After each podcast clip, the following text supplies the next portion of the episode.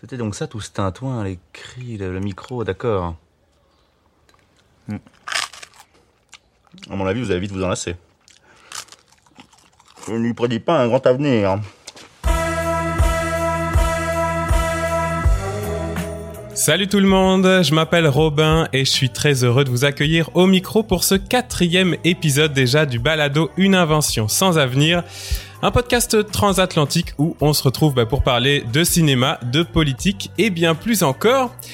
Et je suis d'autant plus heureux en sachant que vous êtes euh, de plus en plus nombreux et nombreuses à nous suivre sur les plateformes d'écoute et les réseaux sociaux.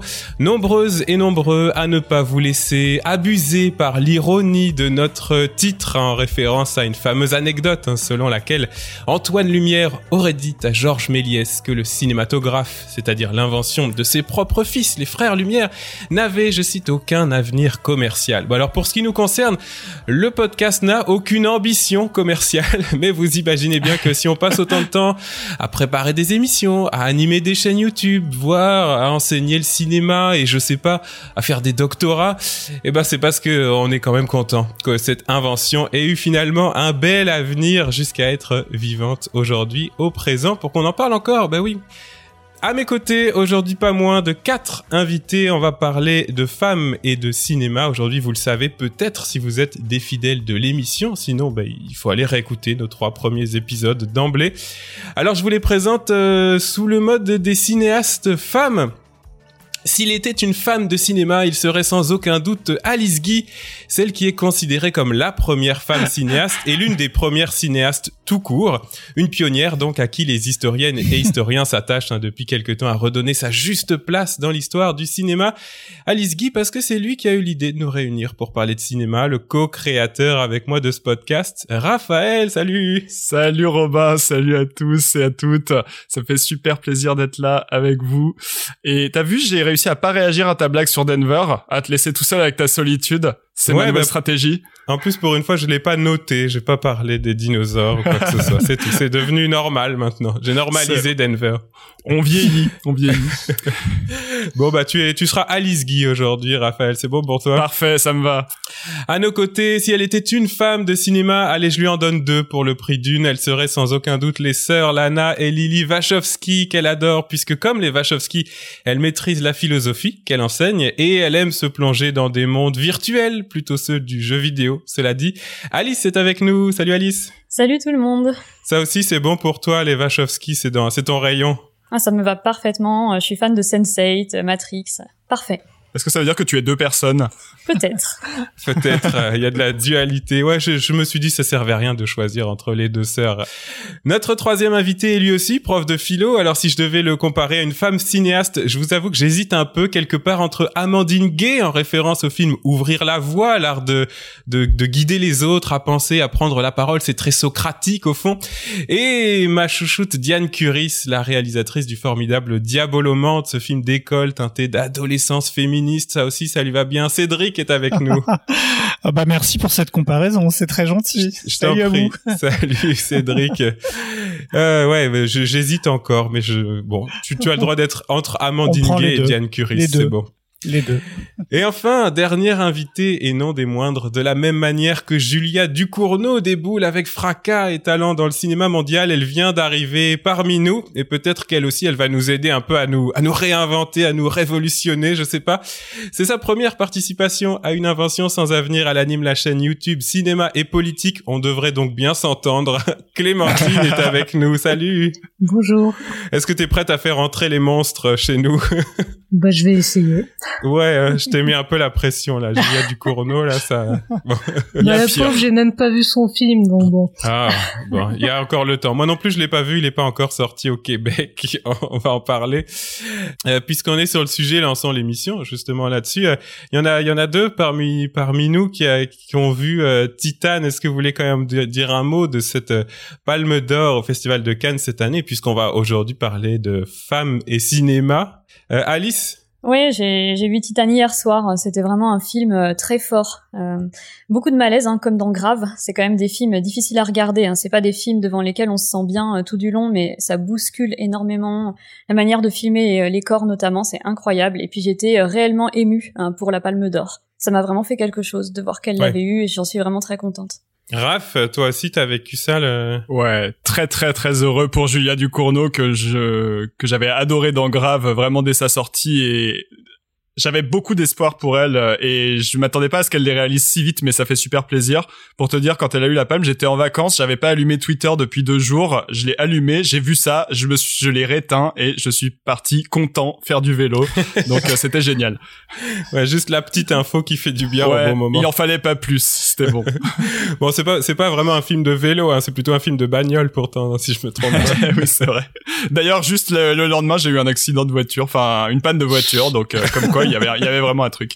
c'est le karma, tu vois. Bon, euh, j'en profite pour rappeler aussi parce qu'évidemment on a beaucoup parlé de la Palme d'Or, mais plusieurs prix importants ont été cette année remportés par des par des cinéastes femmes à Cannes. Caméra d'or pour le film Murina de Antonetta Alamat Kuzijanovic. Euh, prix Un certain regard pour Les points desserrés de Kira Kovalenko, Queer Palm pour La fracture de Catherine Corsini, L'œil d'or pour A Night of Knowing Nothing de Payal Kapadia, et puis bon, j'en passe, Afsia Herzi, euh, un prix pour euh, Agnès Godard, euh, directrice de la photographie pour toute son œuvre, etc. Donc, euh, je pense que ça plante bien le décor aussi pour euh, pour notre émission d'aujourd'hui. On parlait tout à l'heure du présent et du futur du cinéma. Alors, l'avenir du cinéma est-il moins masculin? C'est peut-être un peu la question qu'on pose aujourd'hui dans cette émission consacrée au mois sans hommes.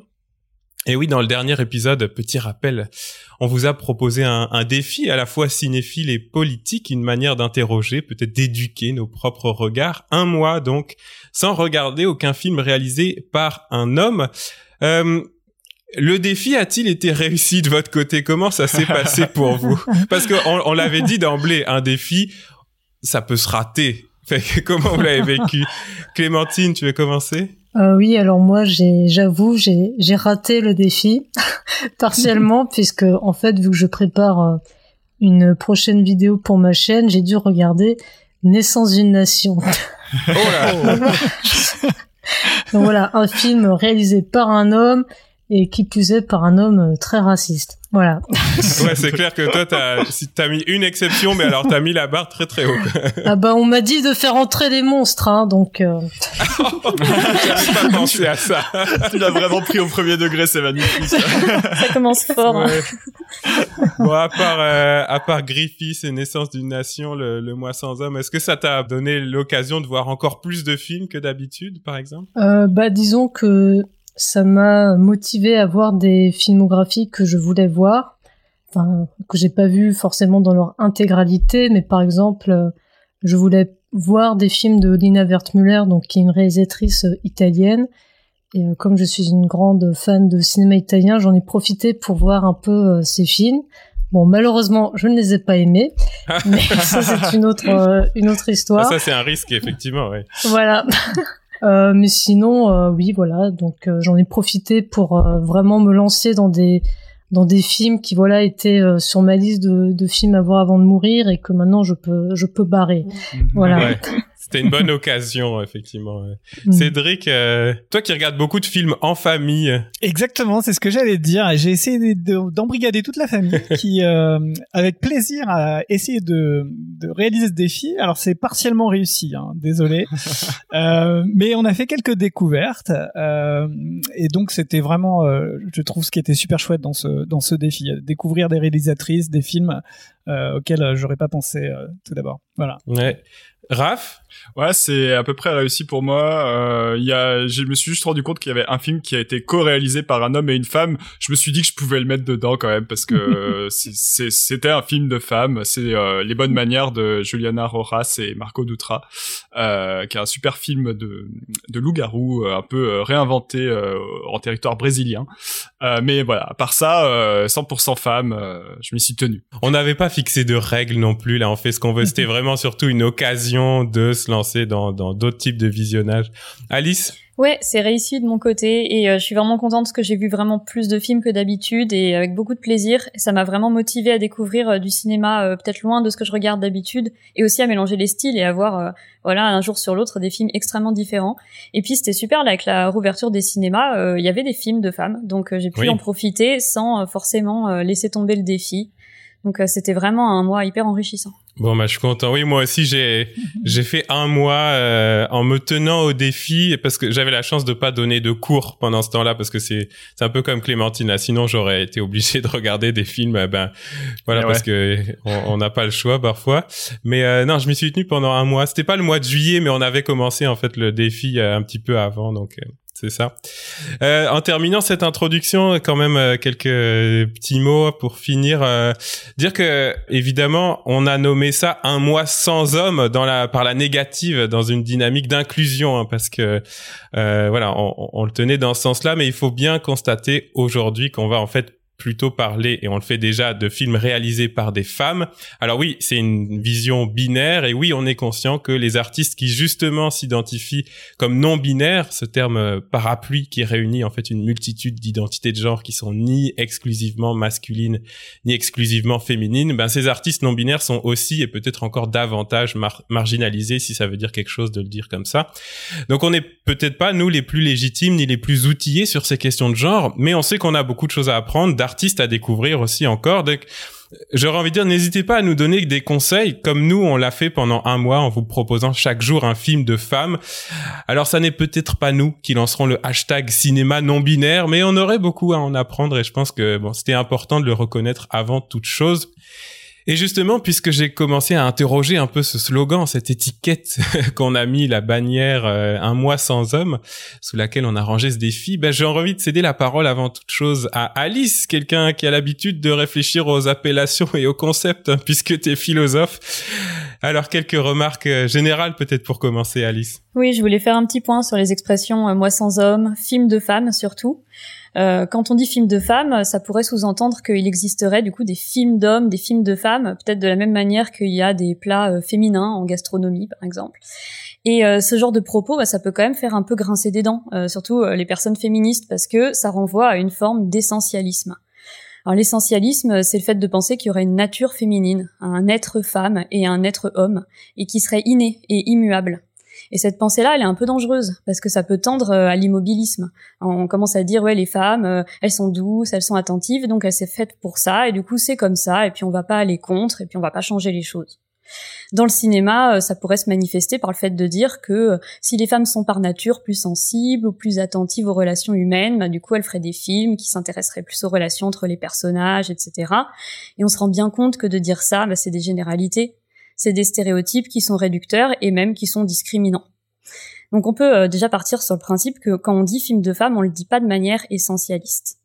Mais est-ce que refuser ce mode de pensée euh, essentialisant, c'est forcément abandonner l'idée d'un cinéma de femmes? C'est ça que je me suis demandé. Ouais. Parce que même si euh, leur cinéma est radicalement différent, il y a peut-être des choses de commun entre euh, Je sais pas, le cinéma de euh, Catherine Bigelow et celui de Céline Sciamma. Évidemment, c'est des réalisatrices qui sont qui ont rien à voir Mhm. mais peut-être qu'il y a des choses qu'on peut retrouver en commun. Et pour ça, bah, il faut invoquer le concept de construction sociale de l'identité de genre. Parce que l'identité de genre, euh, elle est construite par l'éducation des parents, l'école, la publicité, l'art, enfin tout ça. Et ça nous a forcément communiqué un vécu euh, commun euh, à nous, euh, les femmes. Et donc on va pouvoir identifier dans les films des traces de notre socialisation, qui est pas forcément la même, mais on peut avoir des traces communes sans forcément que ça enferme le cinéma dans des stéréotypes. Donc je vais prendre un exemple pour illustrer ça. C'est un truc qui m'a beaucoup marqué euh, dans les films que j'ai regardés ce mois-ci. C'est la question des détails du quotidien. Souvent, je voyais des détails du quotidien dont je me disais qu'un homme aurait pas forcément pensé à les filmer de cette manière-là, ou même à les filmer tout court. Je vais prendre deux petits exemples. Euh, le premier, c'est dans euh, Mignonne de Maïmouna Doucouré. Euh, la mère de Amy euh, essaye de porter le petit frère Ismaël, euh, un petit garçon, et lui il veut vraiment pas être porté, alors il laisse traîner ses jambes, pendre comme ça, comme les enfants quand ils veulent vraiment pas qu'on les déplace. Et donc il se laisse traîner comme ça et elle, elle galère. Je pense que les parents voient exactement ce que c'est que ça. Là, il y a les deux parents là qui ont hoché la tête avec un sourire. C'est pas grand chose, mais quand on voit ça, c'est subtil et je pense pas avoir déjà vu ce genre de détails dans des films d'hommes. Hmm. Et mon deuxième exemple, c'est euh, dans euh, Caramel euh, de Nadine Labaki, donc un film libanais. La personnage de Nisrine se fait arrêter par la police alors qu'elle est en voiture avec son futur mari. Et ils sont un peu ivres, ils sortent d'une soirée et le futur mari commence à faire le malin. Et je crois qu'ils sont pas censés être ensemble dans la même voiture euh, s'ils sont pas mariés encore. Et, et donc elle, elle, elle est super angoissée. Et du coup elle essaye de faire taire son, son mec à côté euh, pour que pour qu'il arrête de faire le malin parce que pour elle c'est super risqué. Et je pense que les femmes ont déjà vécu ça beaucoup de femmes ce truc de d'éducation masculine qui fait que l'homme il fait un peu le malin et que c'est super dangereux pour nous et qu'on est hyper gêné et quand j'ai vu ça ça m'a vraiment euh, touché de le voir dans un film. C'était un détail subtil et particulier. Donc voilà je pense que ces détails ça crée une forte identification euh, émotionnelle euh, comme s'il y avait un lien entre la spectatrice et la réalisatrice, comme une sorte de clin d'œil. Et ce serait peut-être ça une première spécificité euh, des films de femmes. Je développerai peut-être un autre exemple euh, plus tard dans l'émission. Mais voilà, c'est tout ça pour dire que ça n'a pas forcément aucun sens de parler de films de femmes. Oui, oui, je comprends. Euh, pour suivre beaucoup de, de, comptes féministes, notamment sur Twitter, ce deuxième exemple que tu donnais, la gestion de la colère des hommes comme quelque chose qui fait intégralement partie de la charge mentale féminine, genre, il y y a, eu beaucoup de discussions à ce sujet dans, dans les comptes que je suis. C'est peut-être un, un hasard, euh, mais en tout cas, oui, c'est un sujet qui est largement discuté dans les, les féminismes. T'as as raison. Mm -hmm. Avant de lancer la conversation, je pense qu'on est à peu près tous, tous et toutes d'accord avec les bases que tu as posées là. J'aurais envie de, de proposer la parole à Clémentine parce que je crois que tu t'es posé à peu près le même genre de questions, mais ton approche pour y répondre est assez différente. Alors ça va peut-être compléter, préciser ce qu'a dit Alice en introduction. Oui. Euh, bah en fait c'est vrai que bon j'ai trouvé que la démarche donc proposée par le podcast euh, qui vient d'Alice Coffin est, tout à fait intéressante et nécessaire parce qu'elle permet donc de compenser une absence de visibilité des femmes, mais en même temps c'est une démarche quand même, dans le cadre du cinéma, qui s'inscrit dans une approche euh, autoriste. Bon alors pour celles et ceux qui éventuellement suivent euh, le travail que j'effectue sur ma chaîne, l'approche autoriste, c'est pas vraiment l'approche que je privilégie. c'est vrai que sur ma chaîne, ce que je fais, c'est plus entre guillemets de l'archéologie autour d'un film, donc comment un film a été fait, euh, quelles sont les conditions de production, euh, qui sont les personnes derrière autres que euh, le ou la réalisatrice, quel est le contexte historique, social, politique, culturel, économique, etc. Et en fait, en, pendant ce mois sans, sans film d'homme, je me demandais est-ce que on libère, est-ce que je libère mon imaginaire? Et en fait, je pense que d'une certaine manière, il faut pas non plus euh, complètement se leurrer en s'imaginant qu'on libère euh, notre imaginaire. Mhm. Parce que oui, être une femme, euh, bon, on occupe une certaine position sociale et cette position sociale peut être un point de départ pour penser donc sa condition et puis d'autres représentations, etc. Mais ça fait pas tout et les films au final sont plus ambivalents que ce qu'ils peuvent paraître. Et bon, alors pour citer un exemple, euh, j'ai vu un film qui s'appelle Easy et Sam, donc une comédie romantique euh, de 1988 euh, réalisée par la réalisatrice John Micklin Silver. Et en fait, en regardant le film, j'ai tout de suite pensé au livre Backlash de Suzanne Faludi. Alors qui pour celles et ceux qui connaissent pas, c'est un livre qui fait 800 pages et qui revient en fait sur la réaction antiféministe des années 80 aux États-Unis. Et euh, en fait, j'ai pensé au livre parce que notamment euh, Suzanne Faludi revient dans son livre sur les discours antiféministes de cette époque et elle parle notamment du discours sur le célibat, donc qui m'a vraiment fait penser au film. Et euh, c'est-à-dire qu'en fait, à l'époque, il y avait tout un discours donc dans les films, les médias, les magazines féminins, les livres de, de développement personnel, qui, qui disaient en fait que les femmes célibataires étaient névrosée, dépressive, et que finalement le remède pour elle c'était de se marier. Mhm. Et donc dans, dans l'idée de ce discours, il y a vraiment l'idée que une femme célibataire est une femme incomplète et que finalement c'est dans le mariage que les femmes peuvent s'épanouir. Et dans, dans un des, des chapitres euh, du, du, livre, euh, Suzanne Fayoudi parle de la réaction antiféministe au cinéma, donc notamment par exemple dans des films comme euh, Liaison fatale, qui est vraiment peut-être le film emblématique euh, de l'antiféminisme des années 80. Et du coup, pour la chronique, j'ai voulu reconsulter le livre et elle parle en fait de ce film que j'ai vu. Et donc, du coup, je me suis dit, bon, je j'ai pas rêvé en faisant le lien entre ce discours et entre le film et tout ce discours sur le célibat. Je peux vous lire l'extrait en fait parce que je pense que ça résume assez bien. Film typiquement post-féministe, il paraît défendre les aspirations féministes mais pour mieux les rejeter. L'héroïne conquiert son indépendance morale en abdiquant. Isabella, l'air enjoué, raconte à sa grand-mère qu'elle a des amis, une vie bien remplie et pas besoin d'hommes pour être comblée. Mais juste après, elle raconte un cauchemar où elle se noie. Elle revendique son indépendance avant de déplorer la pénurie d'hommes avec ses copines. Elle se dit très heureuse et refuse les services de la marieuse à laquelle sa grand-mère fait appel pour lui éviter un célibat prolongé. Hmm. Mais le soir de son anniversaire, on la voit triste et solitaire manger un hot dog devant une échoppe de Times Square en compagnie d'une clocharde aux yeux hagards qui lui chante l'air de Some Enchanted Evening. Un chien peut vivre seul, pas une femme, lui dit sa grand-mère. Et à la fin, on finit par se dire qu'elle a raison. Isabella se range, en effet, avec le marchand de pickles du coin. Terne mais brave, on sent qu'il s'occupera bien de sa petite femme. Donc voilà. C'est juste pour donner un exemple, mais euh, voilà, comme quoi, euh, regarder un film de femme, on va pas forcément voir un film forcément euh, révolutionnaire, subversif, etc. Faut pas trop pou- vouloir pousser la lecture psychanalytique là, parce qu'entre le hot dog et le pickles là, euh, je sais pas. Bon, mais euh, c'est intéressant. Évidemment, ce que tu dis, c'est que tous les films, enfin, qu'il y a- il y a des films qui sont réalisés par des femmes qui sont dans le fond anti-féministes, mais qu'elles le veuillent ou non, parce que que ce soit des, des films militants au sens où ce serait quelque chose de voulu, ou que ce soit simplement parce que l'air du temps est, est- Oui, c'est ça. Je, je pense pas que ce film ait été réalisé avec une intention antiféministe comme euh, Liaison fatale, par exemple, mais le film est quand même traversé par euh, les discours ambiants de, l'époque. Ouais.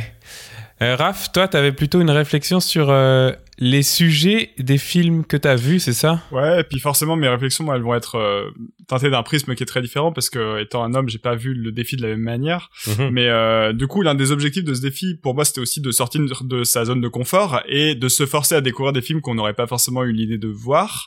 Et je dis se forcer pas dans le sens où les films de femmes seraient moins bons, mais pour dire qu'il y a peu de réalisatrices, qu'elles sont moins médiatisées, et donc on n'a pas forcément l'idée en tant qu'homme de s'y intéresser. Ouais, il y a un effort Et, à euh, faire. Voilà, il y a, il y a un effort à faire et que euh, qu'on n'apprend pas à faire justement. Et euh, moi, en plus, j'ai une culture cinématographique qui fait que si je m'écoute, je vais aller naturellement vers des genres euh, de l'imaginaire, du fantastique, de l'horreur, de la science-fiction.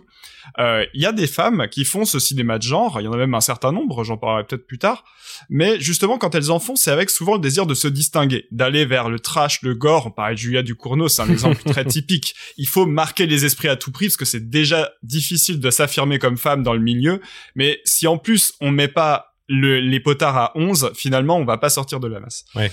Euh, et du coup, je suis un peu sorti de ce chemin-là avec le Moi sans homme pour découvrir un autre féminin, un autre pardon cinéma féminin, euh, plus justement quotidien, plus affirmé dans son côté social ou politique, euh, plus réaliste peut-être aussi. Et euh, j'ai vraiment commencé à penser à ça avec euh, Mignonne de Maimouna Doucouré qu'Alice citait euh, aussi. Il est ressorti en salle en fait au moment de la réouverture et c'était la première semaine en tout cas un des seuls films de femmes qui ressortait au cinéma. Donc euh, évidemment j'y suis allé étant en plein défi euh, féministe. Et euh, en regardant donc les petites filles de Mignonne danser, je me suis souvent demandé voilà est-ce qu'un homme les aurait filmées de la même manière? Qu'est-ce que ça aurait changé euh, Etc. Sûrement plein de choses parce que c'est un film sur des préados qui dansent de manière trop sexualisée pour leur âge. Donc évidemment c'est assez touchy.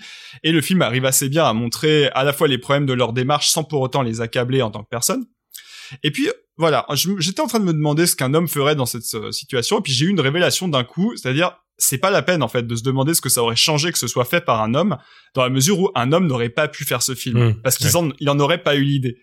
Un homme qui filme de la danse, pour moi, il va avoir envie de filmer des danseuses dans des ballets prestigieux. Ça va être euh, Black Swan d'Aronofsky, euh, ça va être euh, euh, le film sur Pina Bausch de euh, Wenders. Ou alors il va filmer des danseuses qui veulent devenir la meilleure. C'est un scénario ultra classique, celui de Flashdance, celui de Fame, celui de High School Musical pour aller dans le nanar, Ouais.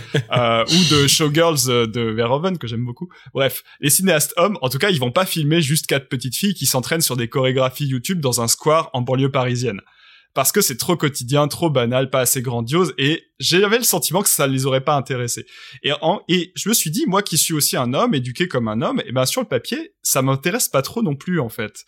Il fallait l'impulsion d'une réalisatrice pour que j'accepte de voir ce qui pouvait être intéressant et original et nouveau dans cette histoire-là.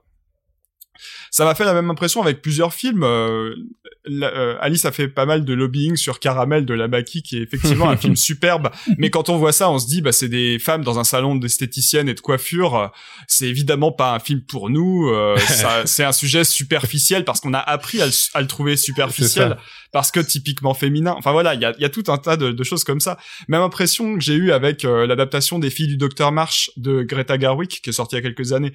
Au premier abord, c'est un film où ça piaille beaucoup, au, vraiment au sens caricatural de sexiste du terme. Euh, et quand on accepte de voir au-delà de la caricature, on prend plaisir en fait à suivre le destin des différentes sœurs, même si c'est pas très épique, c'est pas très incroyablement original, puisque c'est un roman du 19e, mais en fait ça touche vraiment. Euh, et puis euh, le dernier exemple qui est évident quand je pense à ça, c'est Petite Maman, le dernier film de Sein Siama, que j'aime beaucoup aussi. Il euh, n'y a pas de clash, il n'y a pas de famille qui se déchire, il n'y a pas de secret caché. On a juste une relation entre une mère et une fille qui sont normales, qui sont ni ni au-delà ni en dessous de la norme. Et en fait, c'est ce qui fait tout l'intérêt du film, et c'est ce qui fait qu'il arrive à être absolument bouleversant avec très peu d'éléments. Donc, où est-ce que je veux en venir avec ça? C'est que je me suis rendu compte à quel point, euh, ça peut paraître banal de le dire, mais il y a une hiérarchie implicite dans notre rapport au cinéma, avec des petits sujets et des grands sujets, et des choses qui sont considérées comme plus ou moins dignes d'intérêt, et cette hiérarchie, elle est évidemment sexiste, et elle découle de la vision patriarcale du monde. Alors évidemment, c'est pas juste une opposition de genre. Il y a des cinéastes hommes qui traitent des petits sujets et inversement, euh, il y a des cinéastes femmes qui traitent de, choses grandioses. Euh, mais dans les sujets considérés comme petits, il y a quand même une grosse surreprésentation des femmes. Et le fait de ne voir que des films faits par des femmes pendant un mois, ça m'a un peu fait l'effet d'un shot. Ça m'a forcé euh, à trouver de la grandeur dans des histoires et des émotions qui habituellement m'auraient paru euh, banales et seraient passées en dessous du radar. Et du coup, ça force forcément à s'interroger un peu sur ses goûts, à savoir que nous, les hommes, ben, c'est pas qu'on n'est pas capable de comprendre les femmes, c'est qu'on a du mal à nous intéresser à ce qu'elles vivent. Et je pense que vraiment le cinéma peut nous aider à nous y intéresser à condition qu'on ait l'idée d'aller voir leur film. Et bien souvent, c'est cette première marche qui est déjà ratée, c'est-à-dire qu'on n'a déjà pas l'idée de les voir. C'est vraiment ça que ça m'a inspiré. Tu fais la distinction euh, entre les petits sujets qui font souvent des plus petits films aussi en termes de budget, Carrément. et les gros les gros sujets grandioses. Euh, on est content d'aller voir des gros films d'action qui sont faits par des, des femmes de plus en plus. On en a déjà parlé, mais je comprends ah ce je suis point. le premier à aller les voir aussi. Ouais, sur le, le sujet, j'ai remarqué ça aussi. De, on est un peu forcé à adopter un point de vue sur le monde pour lequel il faut faire un effort en tant qu'homme. Et c'est c'est ça qu'on demande dans le fond au cinéma à ce moment-là. Ouais, exactement. Cédric, est-ce que tu veux ajouter toi-même ton, ton expérience euh? Eh bah écoute, avec plaisir. Moi, il se trouve que euh, ce défi m'a amené à réfléchir de manière euh, philosophique à ce qu'on appelle les luttes pour la visibilité. Mhm. Euh, c'est une notion qui est, qui est très présente dans la philosophie sociale contemporaine, souvent en lien avec des questions autour de la, la notion de reconnaissance. Et en fait, j'ai ça m'a amené à essayer de réfléchir de manière c'est clarifier déjà pour moi-même les différentes formes de, ces luttes pour la visibilité, euh, et notamment la manière dont elles, on peut les observer euh, au cinéma. Euh, un des premiers aspects des luttes pour la visibilité, il me semble, c'est tout d'abord essayer de rendre visible ce qu'on fait, ce qu'on sait faire, ici dans le cas des luttes féministes, donc de rendre visible ce que les femmes font, ce que les femmes savent faire. Alors, il y a des enjeux qui sont peut-être pas directement liés euh, au cinéma. Ça va être tous les enjeux autour euh, euh, du travail domestique, autour de ce qu'on appelle parfois le travail du care, la manière dont il faudrait considérer ça comme du travail, la manière dont ça doit être réparti le travail. donc ici, c'est des gros enjeux de, de, justice sociale, d'égalité. il me semble que au cinéma il y a des films qui traitent de ça, bien sûr. Euh, je pense notamment à un petit court métrage qui s'appelle L'île aux femmes, euh, qui est euh, une variante sur le un, ancien court métrage qui s'appelle L'île aux fleurs, vous avez peut-être déjà Mhm, vu, euh, qui justement souligne euh, la manière dont les, les femmes sont soumises à un travail domestique, à un travail du care, de manière assez assez rigolote. Euh, mais au cinéma, en tout cas dans le milieu du cinéma, c'est beaucoup la question euh, de l'égalité salariale qui se pose, puisqu'on parle de films de réalisatrices, de euh, l'égalité de, représentation dans les différents genres du, cinéma, puisque tu évoquais ça aussi, euh, Raphaël. Euh, et donc ça, c'est un premier point qui m'a qui m'a qui m'a intéressé. Euh, et puis il y a aussi évidemment euh, dans les luttes pour la visibilité euh, rendre visible non pas ce qu'on fait mais ce qu'on subit. Et donc en l'occurrence ici toute la question des, des, violences contre les femmes. regarder un film de réalisatrice, bah c'est justement regarder un film où a priori je suppose qu'il n'y a pas eu d'harcèlement de la réalisatrice contre des femmes, tandis qu'il y a justement beaucoup de, questions à ce sujet dans, des films d'hommes. donc euh, ça, ça amène euh, aussi à se poser la manière dont, sont reçus les témoignages de femmes, euh, puisque c'est aussi une autre forme d'injustice. Pas prendre en compte de la même manière les, les témoignages, et puis tout simplement de, de, de, de, montrer des situations de violence, de violation de droits pour les faire reconnaître en tant que telles. et puis le dernier point qui m'a intéressé, c'est qu'au fond, euh, avec euh, les luttes pour la visibilité, il s'agit aussi de rendre visible euh, ce qu'on est.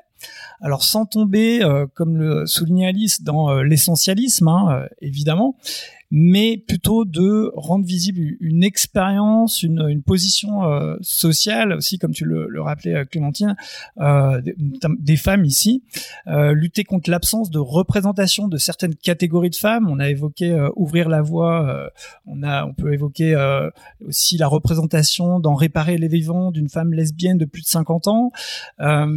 Voilà, donc il y a aussi des enjeux autour de, de cette euh, représentation et des fausses représentations, des représentations stéréotypées, et la manière dont aussi dont les femmes peuvent se réapproprier euh, les représentations sur elles-mêmes, euh, comment elles, peuvent être maîtres des représentations qui sont faites d'elles. Donc voilà, c'est tous ces enjeux-là qui m'ont intéressé finalement euh, autour de ce mois, de ce mois sans hommes. Voilà. Alice Clémentine, vous qui avez débuté là sur le sujet, est-ce que vous voulez rebondir sur ce ce qui a été dit après vous? Clémentine? Euh, Non, mais c'est vrai que ce que disait Raphaël, il, euh, disait que voilà, pour un homme, euh, c'est difficile. Enfin, il n'y a pas forcément le réflexe d'aller voir donc des, des films de femmes, mais pourtant, nous, les, enfin, comment dire, à l'inverse, les femmes, on se pose pas cette question pour, enfin, on va voir des films d'hommes et on se dit pas mon bah dieu euh, c'est compliqué euh, je n'arrive pas à rentrer dans l'univers enfin ouais parce qu'on se dit même pas que c'est des films d'hommes on se dit que c'est des films. C'est tout le problème c'est des films universels. C'est le neutre. Ouais ouais t'as complètement raison. Et c'est vrai que si on essaie d'inverser le truc on, trouve ça absurde en fait. Et, euh, et c'est là que c'est là qu'on voit qu'il y a un problème ah, tu vas dire, on va pas faire hashtag euh, un mois sans femme. Donc non, justement, si on a fait le défi, c'est aussi bah, pour euh, pour essayer, ben, nous, pour découvrir plein de choses. Moi, clairement, j'ai pas eu le temps de regarder pendant un mois tous les conseils qui ont été prodigués par les unes et les autres. Alors, j'en ai pour tout le reste de l'année, là, à regarder encore plein de, plein des films qu'on s'est conseillés entre nous. Fait que c'est ça aussi. C'était ça le but, c'était d'aller chercher un peu au-delà de ce qu'on avait l'habitude de regarder. Parce que oui, c'est plus facile de regarder des films d'hommes parce que, ben, moi, euh, très rapidement, mais j'en ai fait l'expérience d'abord pour commencer le mois sans homme parce que je suis papa et parce que les cinémas étaient fermés et tout ça, j'ai d'abord regardé sur mes plateformes habituelles. Et autant, je vous ai déjà parlé, je regarde beaucoup sur Mubi qui fait un très beau travail, puis il y a une très très belle sélection qui est, qui est bien euh, qui est bien triée, bien repérée, bien accompagnée de, de, de cinéastes féminines. Autant sur Netflix, euh, waouh, il faut ramer quand même pour aller chercher un peu euh, des films qui sont pas euh, faits par des hommes, qui sont pas des films d'action ou des grosses comédies un peu lourdes. Mhm. J'ai pris une journée à me manger Netflix, à me dire ok, je vais chercher quelle réalisatrice, puis comment je fais pour découvrir des réalisatrices que je connais pas en cherchant dans Netflix, c'est très difficile. En plus, une fois sur deux sur les plateformes grand public, il y a même pas le nom de la personne qui a réalisé le film, donc ou alors c'est vraiment dans un coin caché, faut quatre. Ah oui, il faut aller loin dans la, ouais, faut aller assez loin. Il y a d'abord trois pages de recommandations puis tout en bas, t'as la, la fiche technique. Voilà. Euh, c'est vrai qu'il y a la question de l'accessibilité, je me la suis posée parce que moi, c'est vrai que je, je, préfère regarder des films plus anciens. Et euh, par exemple, les films de Lina Wertmüller, c'est vraiment à partir des années 2010 qu'on a commencé à la découvrir en France et que donc des DVD sont sortis. Euh, mais bon, c'est vrai, c'est certains de ces films sont sortis là en 2018, hein, donc c'est vraiment récent. Euh, par exemple, ou encore la réalisatrice euh, Dorothy Arzner, euh, donc qui est une réalisatrice euh, plus des années 20, 30, 40. là, euh, c'est seulement là, au mois de juin de cette année, que deux, deux films sont sortis en France en hmm. édition DVD Blu-ray. Donc, c'est, il a fallu attendre du temps. Ou même là, les films de John Micklin Silver, Euh, ils sont pas du tout édités en France, donc bon, j'ai dû, euh, j'ai dû télécharger. Voilà. Mais euh, donc voilà, enfin, il y a vraiment, euh, si on veut voir un peu des trucs un peu plus anciens, parfois c'est pas toujours évident, on trouve pas des, des fichiers de sous-titres. Ouais, euh, et enfin, c'est encore plus fou pour Arzner parce que c'est c'est marrant que t'en parles parce qu'elle est assez culte de- pour les cinéphiles et pourtant ses œuvres ne sont pas éditées quoi. C'est pas, euh, Mm. enfin, voilà, pour ceux et celles qui ont jamais entendu le nom, euh, ça peut vous paraître obscur, mais en fait euh, pour les cinéphiles c'est un nom qui est connu quoi. on en euh, reparlera dans la fou. suite de l'émission d'Arsner. Donc, donc tant mieux, tant mieux que ça, ça ait un peu piqué ta, ta curiosité et ton envie, Raphaël, puisqu'on en reparle tout à l'heure euh, avec Clémentine justement. ça marche. Je vais fermer cette euh, grande entrée en matière. On est loin d'avoir évidemment euh, épuisé toutes les questions, mais on va aussi y aller avec des exemples un peu plus détaillés dans la suite de l'émission. Mais euh, ça a bien marché la dernière fois, fait que je me suis dit, je vais de nouveau leur préparer un petit quiz. Bon, la dernière fois c'était Raph qui s'y collait, alors moi je je vais je vais m'y essayer cette semaine un bien. quiz euh, femme Allez. de cinéma. Je- En fait, j'ai j'ai hésité parce que je me suis dit un quiz genre euh, invisibilisation des femmes au cinéma, c'est un petit peu badant quand même, c'est un peu nul. Donc j'ai essayé de faire entre ça et femme badass quand même au cinéma. C'est un peu comme le sel ou poivre, il faut dire femme invisibilisée ou femme badass ou les deux. ça, va être à peu près ça. Vous verrez dans dans quelle catégorie vous mettez telle ou telle question. Non, mais c'est toujours un peu un peu les deux évidemment. Heureusement qu'il y a des grandes figures comme ça euh, sur lesquelles on peut se raccrocher dans l'histoire du cinéma. Alors, euh, je commence avec une question peut-être facile. Vous, vous- ça va à la rapidité. Il n'y a pas de buzzer. Vous comptez vos propres points. On est tous copains. Euh, C'est donc euh, Julia Ducournau qui a remporté en 2021 la Palme d'Or à Cannes pour son film Titane. On en a parlé. C'est une première qui n'en est pas tout à fait une. En effet, deux femmes cinéastes euh, avaient déjà été récompensées d'une Palme d'Or. De qui s'agit-il? Jane Campion. Et Agnès Varda. Oh. Ah oui, en effet. Et alors, est-ce que vous êtes capable de préciser dans ce cas pourquoi avec Jane Campion et Agnès Varda, c'est quand même la première fois, euh, c'est quand même une première historique. Ah, moi je sais. Alors Agnès Je. Varda, c'était une palme d'or euh, honorifique pour l'ensemble de sa carrière. Enfin, c'est pas une. C'est ça. Et Jane Campion, si je dis pas de conneries, c'était à ex aequo avec un autre film. D'un C'est ça, c'était une palme d'or partagée. Donc pour la leçon de piano 1993 avec Adieu ma concubine de Chen Kaige. Hmm. Et puis oui, Agnès Varda de euh, Agnès Varda en 2015 palme d'or d'honneur et euh, donc c'est ça, la presse euh, cette année s'est un peu contorsionnée pour célébrer la première fois historique mais alors avec quand même une pertinence terminologique. J'ai lu des choses comme la première femme à remporter seule la palme d'or, des choses comme ça. Bon, ça m'a fait un petit peu rire. Mais c'est bien de se réjouir des premières fois avec précision. Et je précise aussi que, que cette année, Jodie Foster a reçu une palme d'honneur.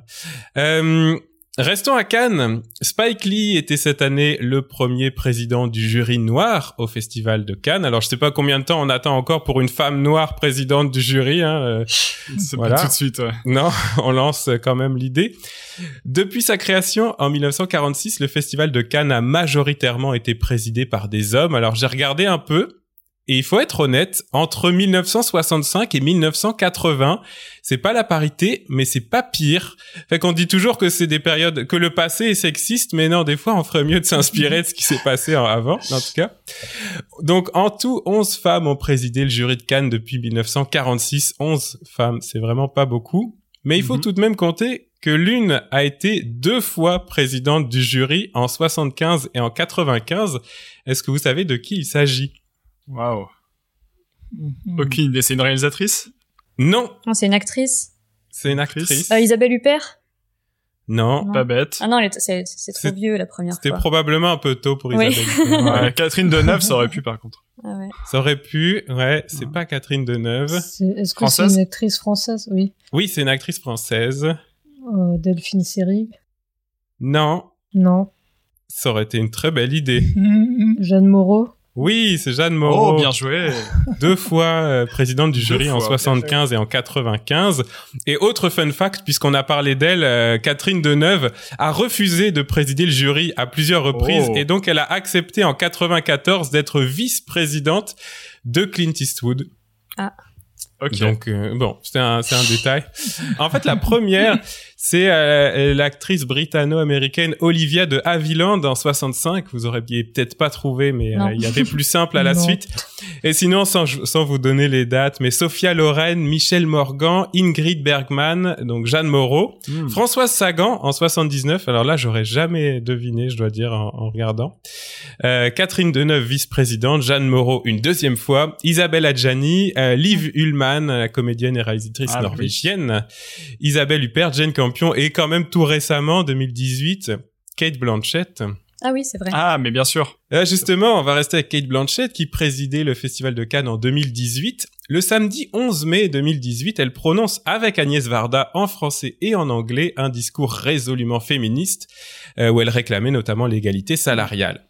Aux côtés d'Agnès Varda et de Kate Blanchett, 80 femmes de cinéma posent sur le tapis rouge de Cannes pour un total donc, même pour les nuls en maths, c'est bon, de 82 femmes présentes pour ce happening militant. Mais on connaît la facétie d'Agnès Varda, ce nombre de 82 n'était évidemment pas choisi au hasard. Que représentait-il? Son âge? Non, C'est possible. c'est un peu plus engagé que ça, je te dirais.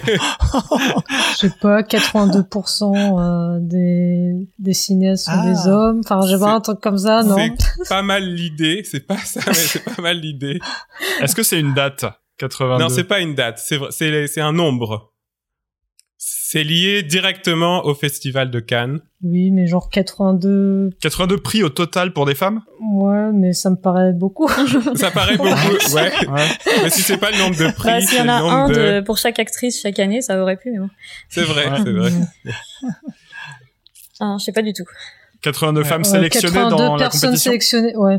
Ouais, Ah, c'est- on a eu la même c'est- idée. C'est quasiment ça, effectivement. 82, et là je cite Agnès Varda, 82 c'est le nombre de films réalisés par des femmes invitées à concourir au Festival de Cannes depuis sa création en 1946. Et donc ça, oui, c'est... mais les, les Ah. hommes, c'est combien pour comparer bah, c'est ça, on compte pas, hein, si tu veux, mais dé- déjà, vu la répartition qui était cette année où il y avait comme quatre films de femmes sur une sélection de plus Mm. d'une vingtaine, euh, bref. C'est, c'est, c'est pas depuis 2018 qu'on a beaucoup augmenté le pourcentage à Cannes, malheureusement, en tout cas. Donc oui, Clémentine, Raphaël, vous avez un point, mais On peut le partager. c'était pas mal. le point euh, à égalité. Euh, dans ma catégorie badass, on va on va rester un peu dans les récompenses. Euh, L'actrice, réalisatrice, productrice, showrunneuse euh, Mindy Kaling a révélé en 2019 avoir été victime d'une discrimination sexiste et aussi raciste et agiste dans le fond, en lien avec son rôle de productrice de la série The Office. De quoi s'agit-il? J'ai pas du tout, pas du tout entendu parler. Elle était showrunneuse sur The Office. Pareil. Ouais, Ça elle a été showrunneuse, elle a été productrice de The Est-ce Office. qu'elle a été dégagée euh, Dégagée de quoi? Ouais. Elle a été dégagée de la production? Non, non. Elle- a été dégagée des revenus? Non plus. de la série Euh, de, de Mais la elle a été dégagée de quelque chose, ouais. Euh, son nom n'était pas inscrit euh, dans la dans la ouais dans la promo ou sur les affiches ou. euh, C'est ça, mais c'est un événement un peu plus précis. En fait, on était déjà un peu dans Euh, le thème avec. Emmy Cannes. Awards. Exact, exact. Ah. C'est ça. Hmm. Elle a été évincée de la liste des producteurs et productrices du show au moment de la première nomination de The Office aux Emmy Awards. Ça, Et là. ouais, non mais le pire arrive, attendez. La production des Emmy lui a demandé à elle et à elle seule, donc parmi plus d'une dizaine de personnes en fait qui étaient nommées, hein, de justifier son travail de productrice sur la série. ce que ce que Wow. Kaling résume ainsi, alors c'est ma traduction. Ils m'ont fait à moi et pas aux autres producteurs remplir un formulaire et écrire un essai à propos de ma contribution comme autrice et Mais productrice. ils ont pensé que c'était Pénélope euh, Fillon, là. Et Ouais, c'est ça, l'emploi fictif.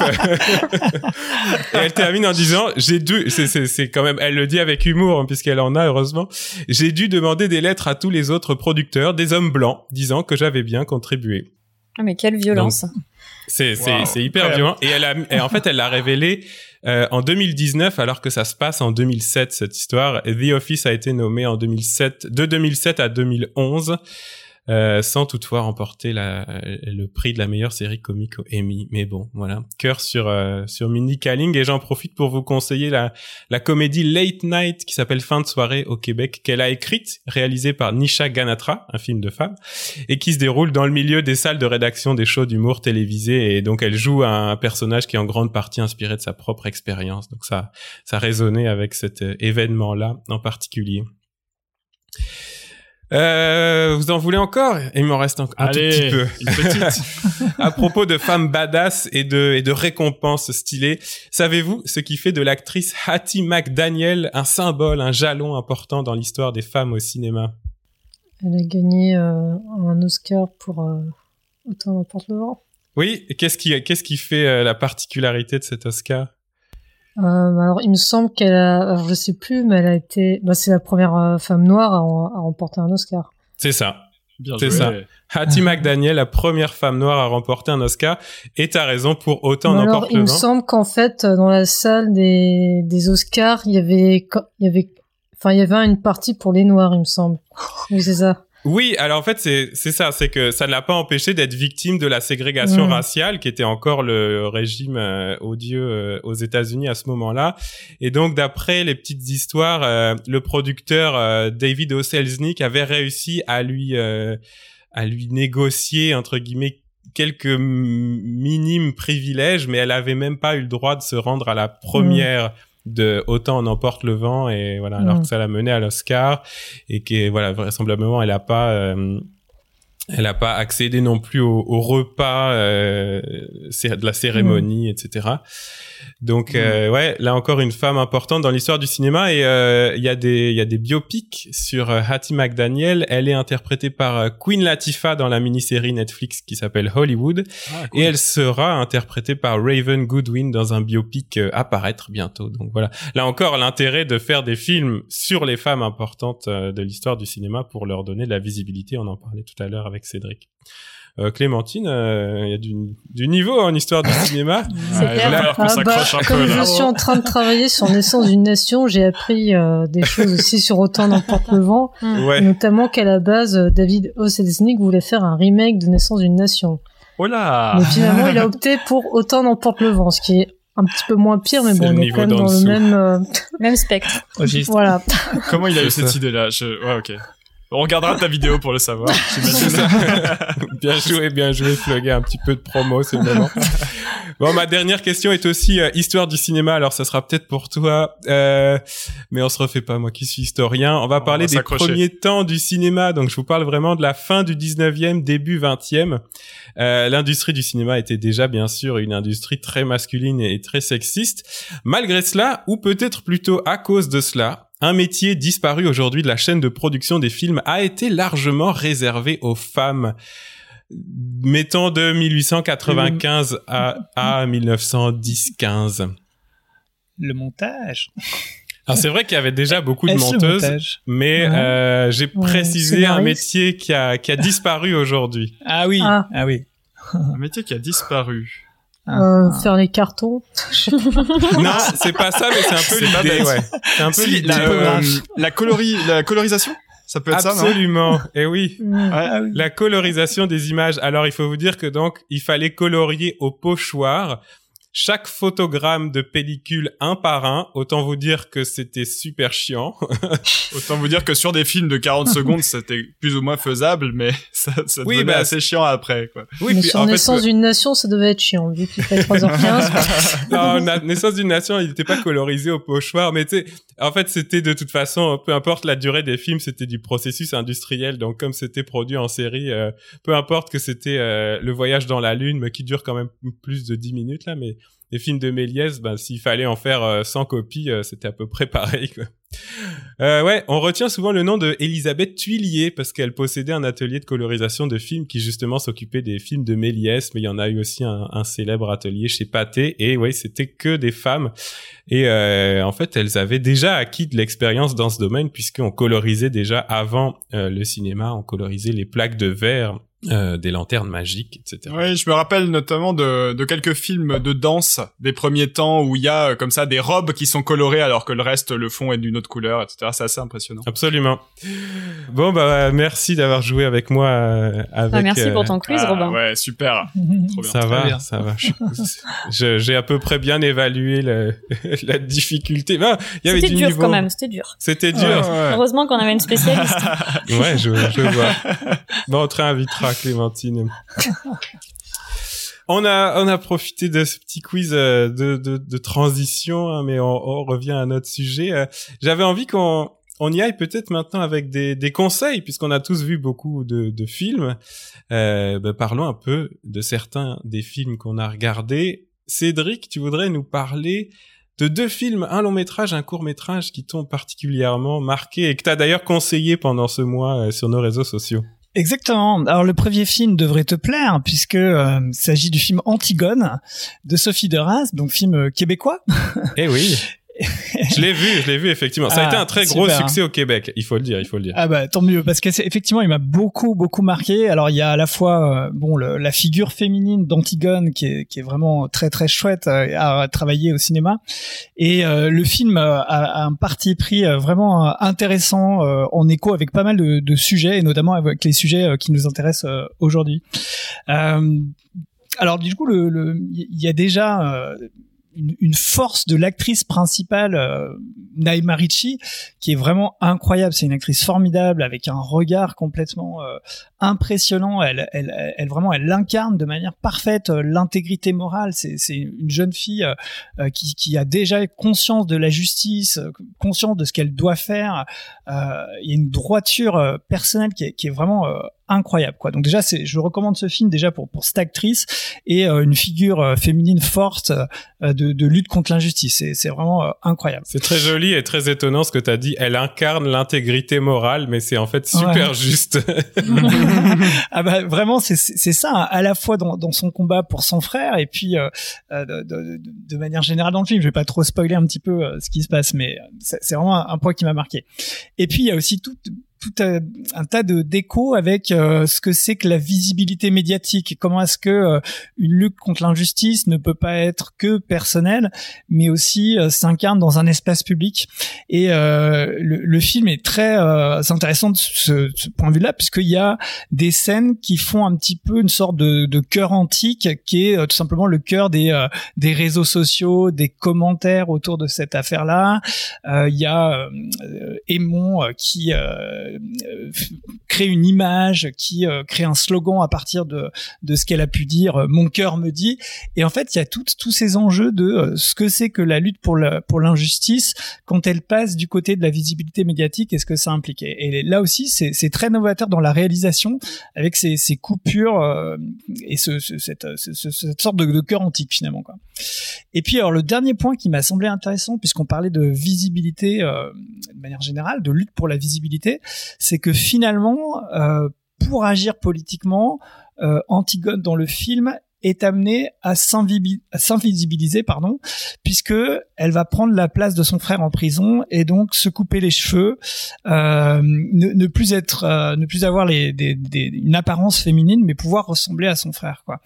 Et là, du coup, je trouve qu'il y a quelque chose d'intéressant parce qu'il y a quelque chose d'un peu paradoxal. On a une figure féminine forte qui agit politiquement. Et en même temps, euh, ça permet de questionner, au fond, euh, les moyens de l'action politique. Est-ce que euh, il faut, euh, euh, comment est-ce qu'on on agit politiquement en tant que femme? Euh, Je pense notamment euh, à des associations comme, je crois, que ça s'appelle La Moustache, euh, qui justement euh, euh, crée des sortes de petits happenings avec des moustaches pour La barbe, je intervenir crois que dans la barbe. Ah, la pardon, j'ai confondu. La moustache, c'est euh, le roman de. Ah oui, voilà, ouais, exact. c'est ça. J'ai oublié son nom. ouais. J'ai fait un petit mix, pardon, ça m'est venu comme ça. Euh, et donc voilà, et comment est-ce qu'on agit politiquement? Et là, ça m'a semblé euh, intéressant de ce point de vue-là.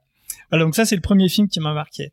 Et puis le deuxième, c'est un court métrage. Euh, on a euh, quelque chose de- de- de- d'assez incroyable, c'est de Sharon Hakim. Euh, c'est son premier euh, film produit et elle a fait quelque chose de, tout à fait extraordinaire que, que je vous recommande, euh, qui là aussi m'a interrogé du point de vue euh, de la lutte pour la visibilité, parce que souvent finalement il y a des représentations qui circulent, notamment sur la jeunesse, sur notamment la jeunesse d'origine arabe, Et là, on a une femme d'origine arabe qui produit une représentation de jeunes qui partagent un même héritage culturel arabe. Et euh, justement c'est une manière de renverser tout un tas de stéréotypes. Euh, c'est hyper vivant. Il y a euh, plein de chansons qui sont euh, liées à une opérette égyptienne qui reviennent, qui ont été euh, remasterisées, retravaillées par des artistes euh, égyptiens ou syriens. Et en fait, ça crée tout un univers hyper vif, hyper intéressant. Et là, on voit bien comment c'est important de se réapproprier les, représentations qu'il peut y avoir sur soi. Et je vous recommande donc ce film La Grande Nuit de, de Sharon Hakim. Voilà, ma petite expérience et mes deux petits conseils. Ouais, ben merci. C'est intéressant aussi que dans ton choix, il y a un, court métrage parce qu'au fond, euh, ça, c'est aussi un type de, cinéma et de manière de, produire, de distribuer, et de regarder les films vers laquelle on va pas forcément. En tout cas, euh, c'est celui que tu as cité, La Grande Nuit de Sharon Akin. Mm-hmm tu l'avais tu l'avais euh, indiqué là, il était disponible sur Arte TV. Euh. oui. J'étais un peu frustré parce qu'il n'était pas disponible au Québec euh, à cause de ça.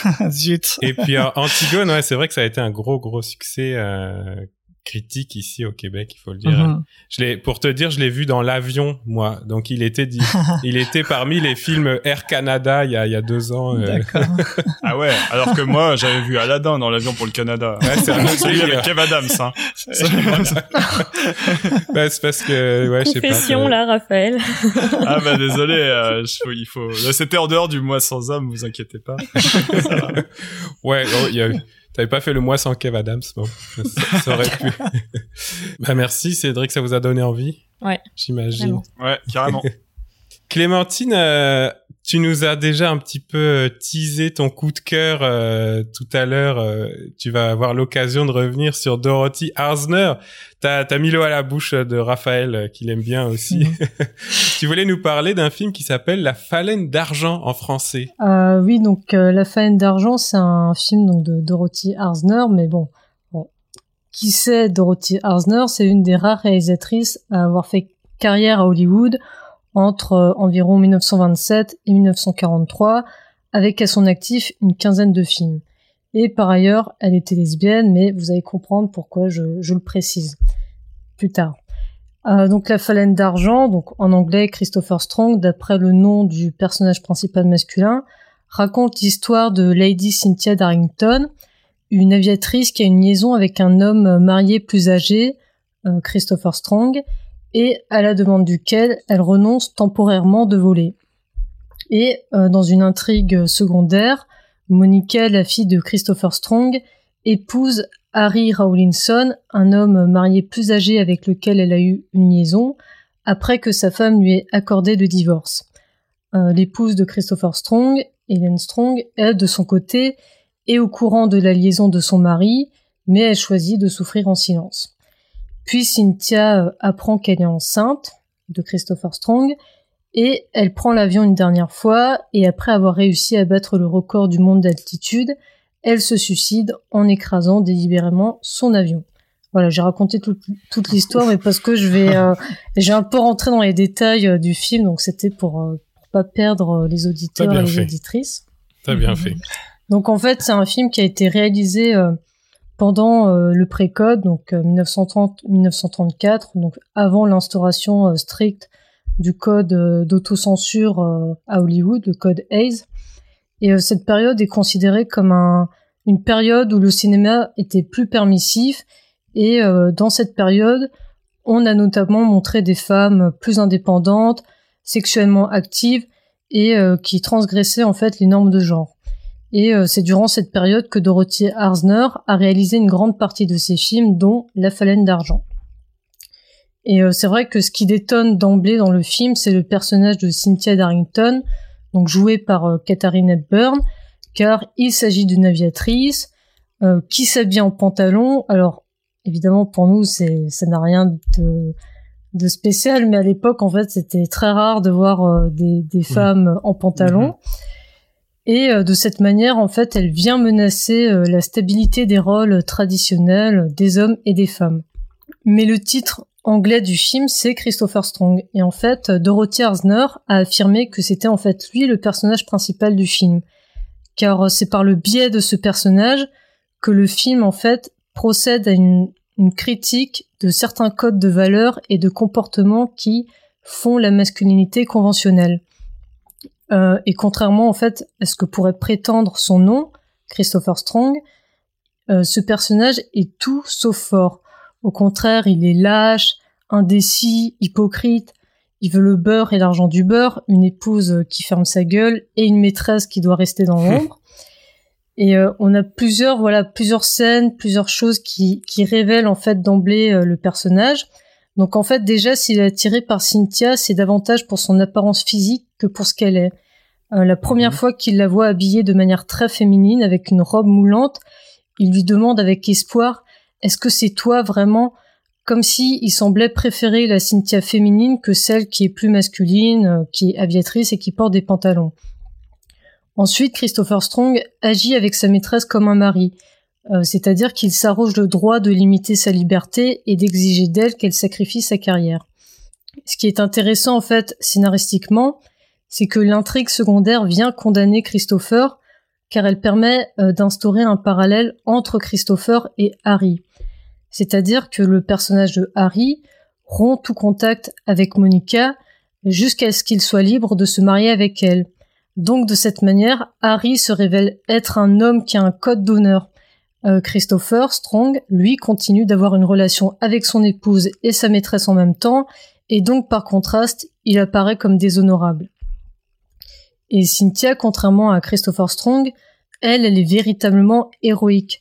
Son suicide à la fin peut être perçu comme un retour à l'ordre moral, à la famille, et euh, le marketing du film a d'ailleurs beaucoup joué là-dessus en affirmant que le suicide de Cynthia était en fait l'acte courageux d'une femme qui se sacrifie pour préserver ah le caractère sacré du mariage. Mais en fait, il peut aussi être lu comme une volonté de protéger euh, l'épouse de Christopher Strong. Parce que en effet, euh, Cynthia Darrington et Helen Strong sont loin d'être rivales. En effet, dans une scène précédant le suicide final, euh, Helen Strong qualifie Cynthia de femme courageuse et refuse de déguiser ce qui est un problème entre un mari et une femme en une rivalité féminine. On a donc là en fait un, moment de sororité qui se, qui se dessine. Et euh, finalement, au lieu d'être un sacrifice pour préserver le caractère sacré du mariage, le suicide de Cynthia a plutôt l'air de montrer euh, l'impossibilité pour une femme de vivre comme elle l'entend, et le couple hétérosexuel freine en fait son appétit de vivre. Donc voilà, vous comprendrez pourquoi j'ai précisé qu'elle était lesbienne, car en fait, Tout est lié. Euh, de ce que de ce que j'ai pu lire en fait à son sujet, donc j'ai j'ai vu que euh, trois films euh, d'elle pendant ce mois sans homme, mais en tout cas la question du couple hétérosexuel et des frustrations qu'il entraîne en fait a l'air en effet de, de traverser ces films. Et tu sais si le titre euh, original et une manière aussi de faire passer un petit peu la pilule de la sororité en disant vous inquiétez pas quand même le, personnage est un homme euh, sur l'affiche etc. Bah je sais pas parce qu'apparemment enfin en fait euh, souvent les analyses se concentrent sur le personnage joué par Katharine Hepburn mais euh, bon pour Dorothy Arzner vraiment le ce qui est important c'est le, le personnage masculin mais bon évidemment elle elle est peut-être plus dans, dans l'idée de faire une critique de ce personnage Évidemment, bon, le marketing, peut-être, ça l'arrangeait que d'avoir ce titre, hein, ça.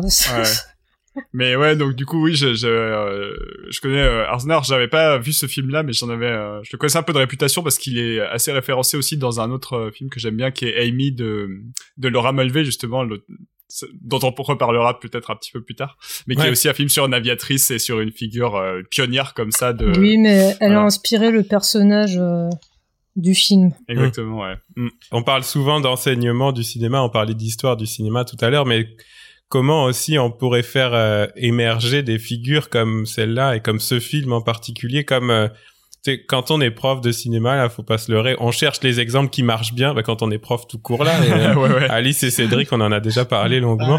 Et j'ai l'impression que celui-là, il marcherait bien justement aussi pour expliquer c'est quoi la période du, du pré-Code dont tu as parlé, de dire c'est une période qui est pas encore l'autocensure d'Hollywood à fond. Il y a quand même un peu plus de liberté et ce film semble le montrer, mm. mais il y a déjà un peu le côté il faut quand même, euh, il faut quand même passé entre les lignes, entre les mailles du filet, de la, du Il faut quand même le vendre. Ouais.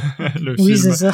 ok, ça donne super envie. Moi, je connaissais vraiment pas. Je fais, je fais le malin en disant des fois que je fais, je suis, je donne des cours d'histoire du cinéma, mais voilà, comme quoi il y a, il y a toujours des trous dans nos connaissances et ça me donne envie Ah d'aller, bah oui. ouais, d'aller de ce côté-là. Donc, je vais aller voir ces films vraiment Dorothy Arzner. Ah, et je- juste, enfin, je, juste, j'ai lu que Dorothy Arzner avait apparemment inventé la perche. Donc, euh, la perche son. Donc, quand même, C'est vrai? voilà, Waouh. dans les femmes badass. Ouais, c'est clair. Première fois, bah, je le mettrai dans mon quiz, euh, mais un jour où tu seras pas là, Clémentine. ah, c'est stylé. Donc, la perche pour, euh, pour la prise de son, euh, par Mm. un opérateur à distance. Intéressant. Eh ben. Ça va aller dans mon cours aussi, ça, dis donc. Excellent. Bon, bah, on était dans les femmes badass. Euh, Raph, toi aussi, t'as envie d'y aller avec un de tes, tes coups de cœur. Et il y a peut-être de ça, puisque tu vas nous parler de cinéma de genre. Alors, il y a des femmes badass dans le cinéma de genre. Ouais, j'avais envie de faire un petit coup de cœur parce que euh, aller voir Titan, ça m'a beaucoup rappelé en fait un courant cinématographique, un, mini courant cinématographique on pourrait dire, qui est né autour de l'année 2000, un peu avant, un peu après, qui est pas très connu et que certains critiques anglo-saxons ont appelé le New French Extremism, le nouvel extrémisme français. Alors en fait, c'est des films qu'on a peut-être déjà croisés euh, ailleurs, mais dont on savait pas forcément qu'ils s'appelaient comme ça, avec des cinéastes en fait qui sont des donc venus du cinéma d'auteur à la française et qui ont introduit des éléments de genre et notamment des éléments qui vont aller loin dans l'extrême donc de la violence du gore ou de la pornographie les plus connus vous en avez peut-être quelques-uns c'est euh, Bruno Dumont Bertrand Bonello Gaspard Noé Philippe Grandrieux enfin voilà ce genre d'auteurs qui apparaissent au, au- tournant des années 2000 en France et qui vont un peu dynamiter le cinéma Où sont les femmes dans ta liste Et là-dedans, il y a, voilà, là-dedans, il y a plusieurs films de femmes qui sont vraiment intéressants euh, et que je trouve vraiment, en plus, euh, qui vont encore plus loin finalement que que leurs comparses masculines. Euh, déjà, il y a mon petit chouchou évidemment Trouble Every Day de Claire Denis qui est qui est un, un cauchemar euh, au moment où on le voit, mais qui laisse des souvenirs clair. impérissables. euh, avec euh, une une Béatrice Dalle absolument possédée.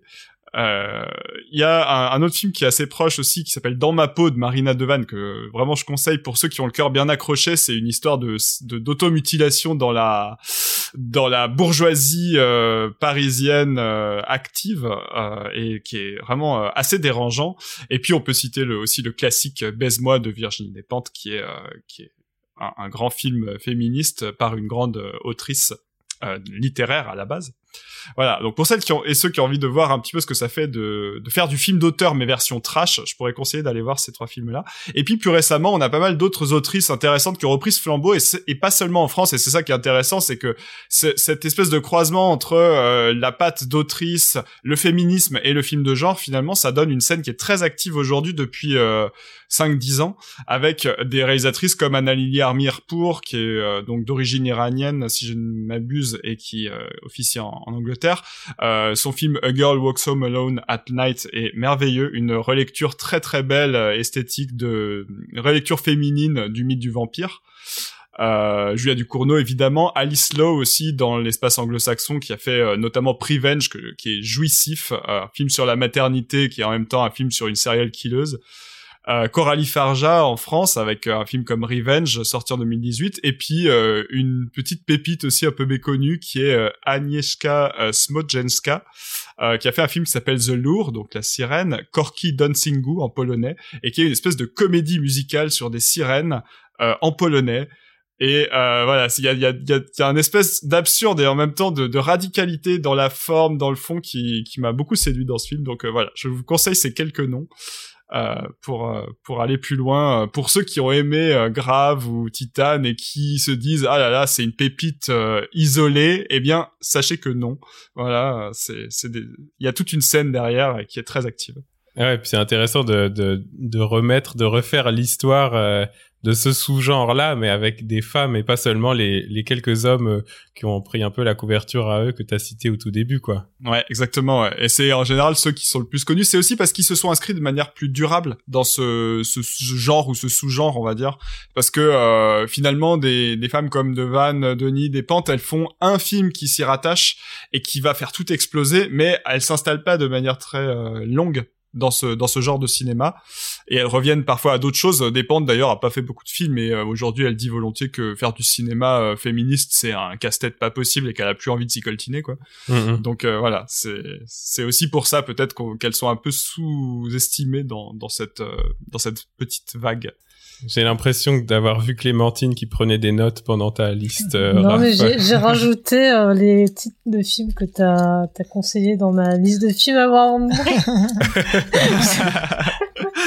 On en parlera d'ici quelques Ouais, semaines. ça, donnait, ça donnait envie. C'est vrai que moi, qui- bah, je- j'en connais pas beaucoup dans cette liste, mais euh, je connais beaucoup Claire Denis comme toi, et ce film-là, Trouble Every Day, il fait, il fait vraiment exception au milieu de sa filmographie. Alors, il est, il, il- il est à sa place logique pour plein d'autres raisons, thématiques, etc. Mais au niveau du, du genre cinématographique, ouais, c'est, un one Ouais. shot. C'est sûr que c'est pas, euh, c'est pas Gaspard Noé, quoi, dans la filmographie. Je crois, je crois que c'est le film qui m'a le plus traumatisé de toute ma vie. J'en ai fait des cauchemars pendant plusieurs tu l'as semaines. vu quand? Tu l'as vu à quel moment de ta vie Il y, a, il y a longtemps, il y a dix ans, euh, au début de mes études. Ouais.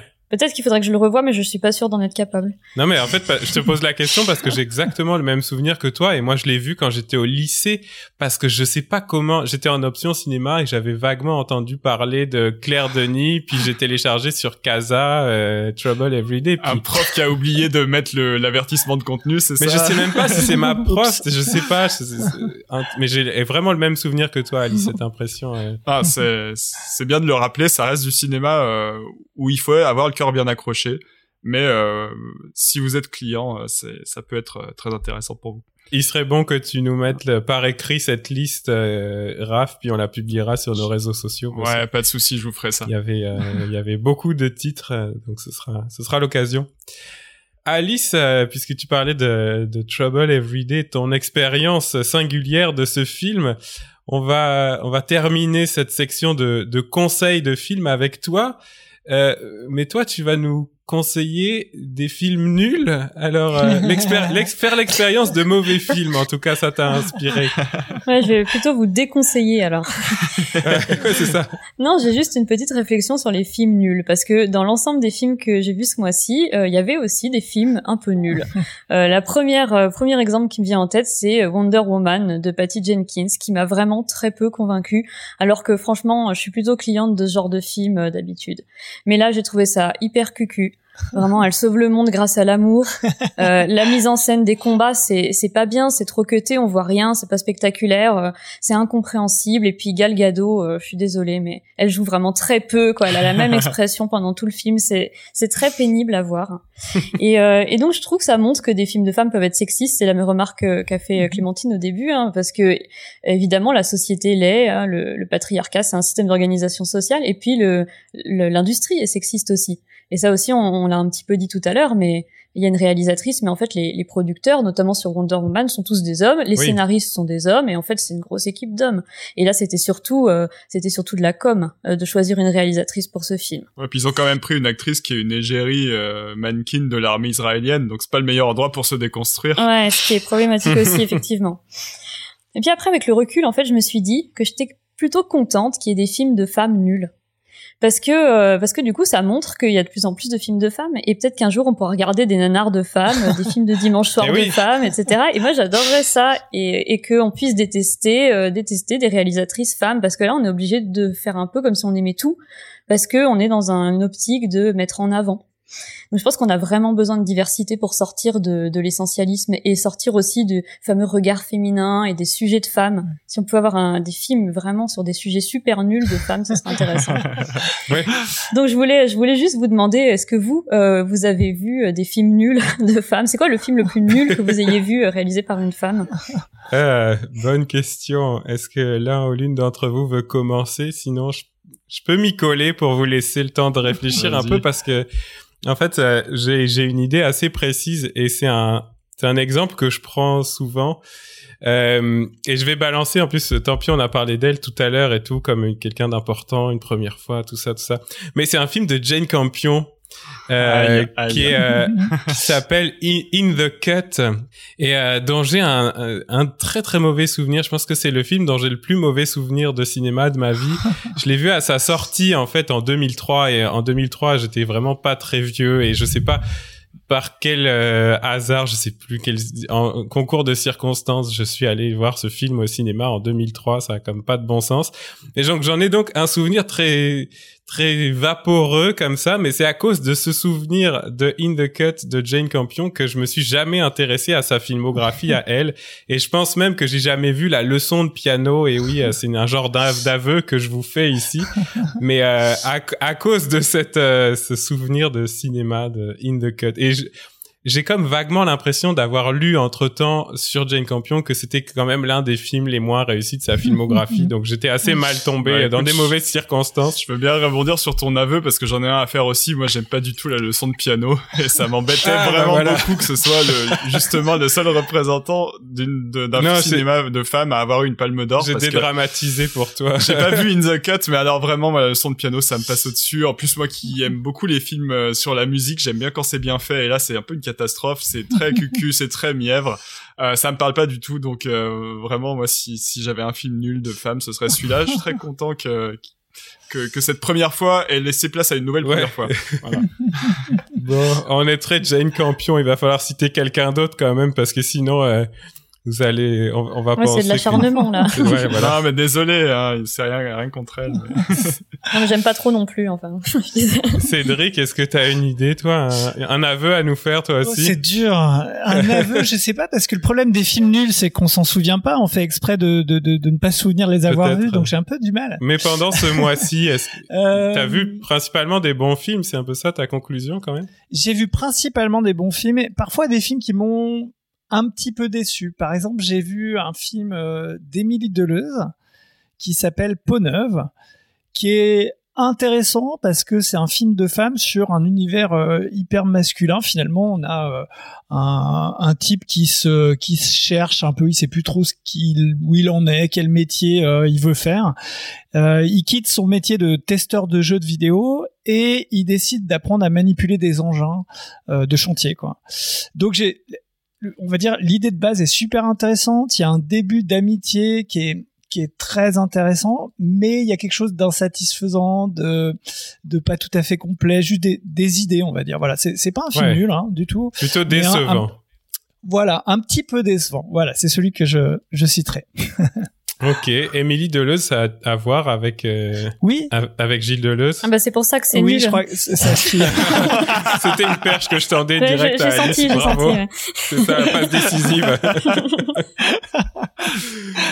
euh, Clémentine, est-ce que tu vas ajouter ton ton nanar euh, de... euh, J'allais aussi citer un film de Jane Campion. c'est pas vrai.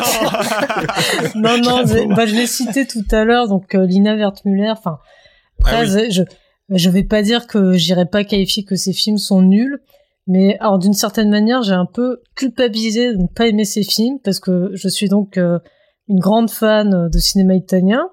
Et là, je me décide donc à voir les films d'une des rares réalisatrices de cette époque. Donc, j'aime surtout la période années 60-70.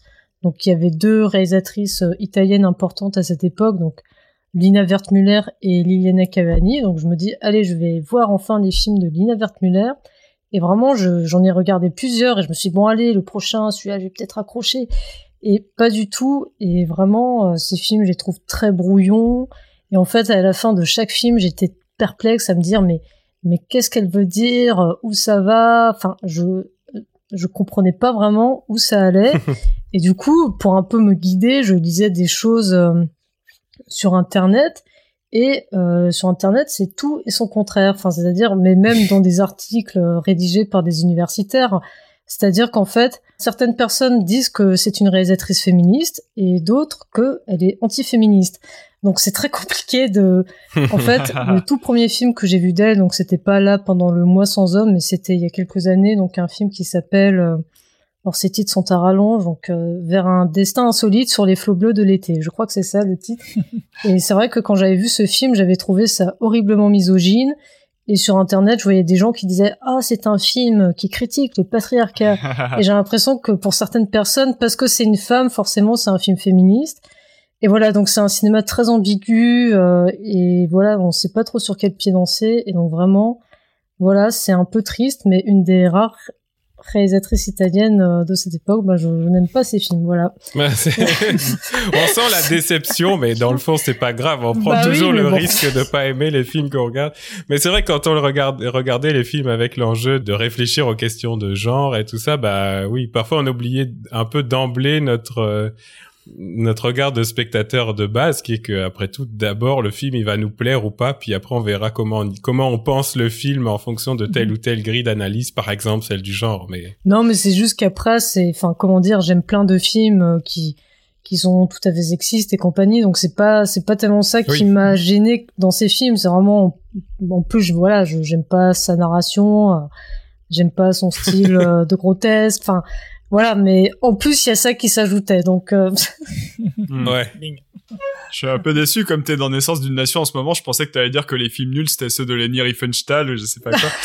Genre les, donc la, la cinéaste de propagande nazie euh, des années, euh, des années 30. Mais, Je sais pas si c'est ça que tu prévois pour la suite sur ta chaîne YouTube, mais te fais pas trop de mal non plus, Clémentine. j'ai- genre, je les ai déjà vus, hein, les films de Leni Riefenstahl, hein, donc euh, c'est bon. C'est difficile à voir, hein. Enfin, je- vraiment, moi j'avais essayé un peu. C'est c'est à la fois euh, assez inventif sur le plan des formes, de la mise en scène et tout, et vraiment une cinéaste brillante de son époque. Oui, oui, non, mais c'est Euh, horrible, oui.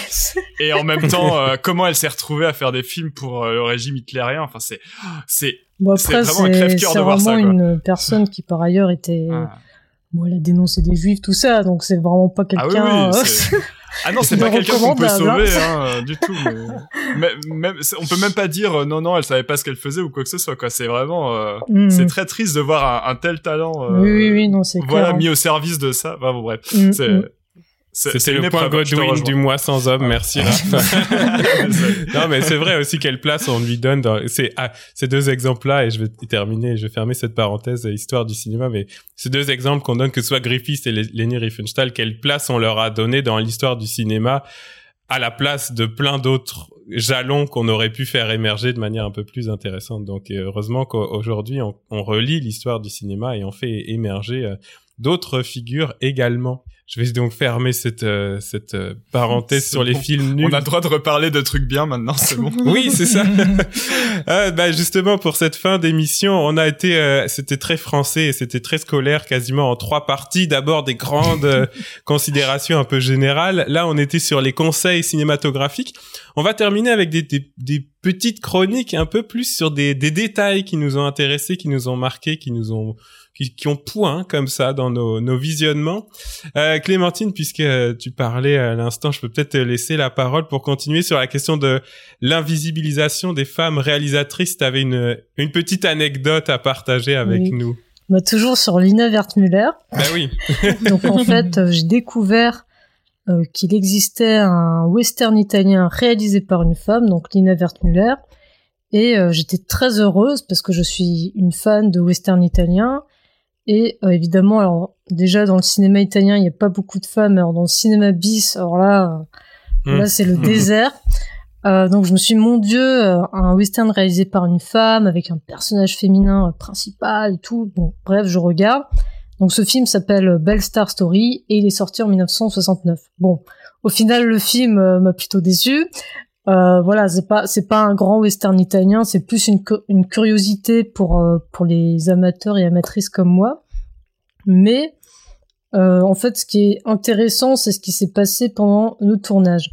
Donc, euh, en fait, la production du film a été un peu particulière puisque c'est un certain Piero Cristofani qui devait réaliser le film.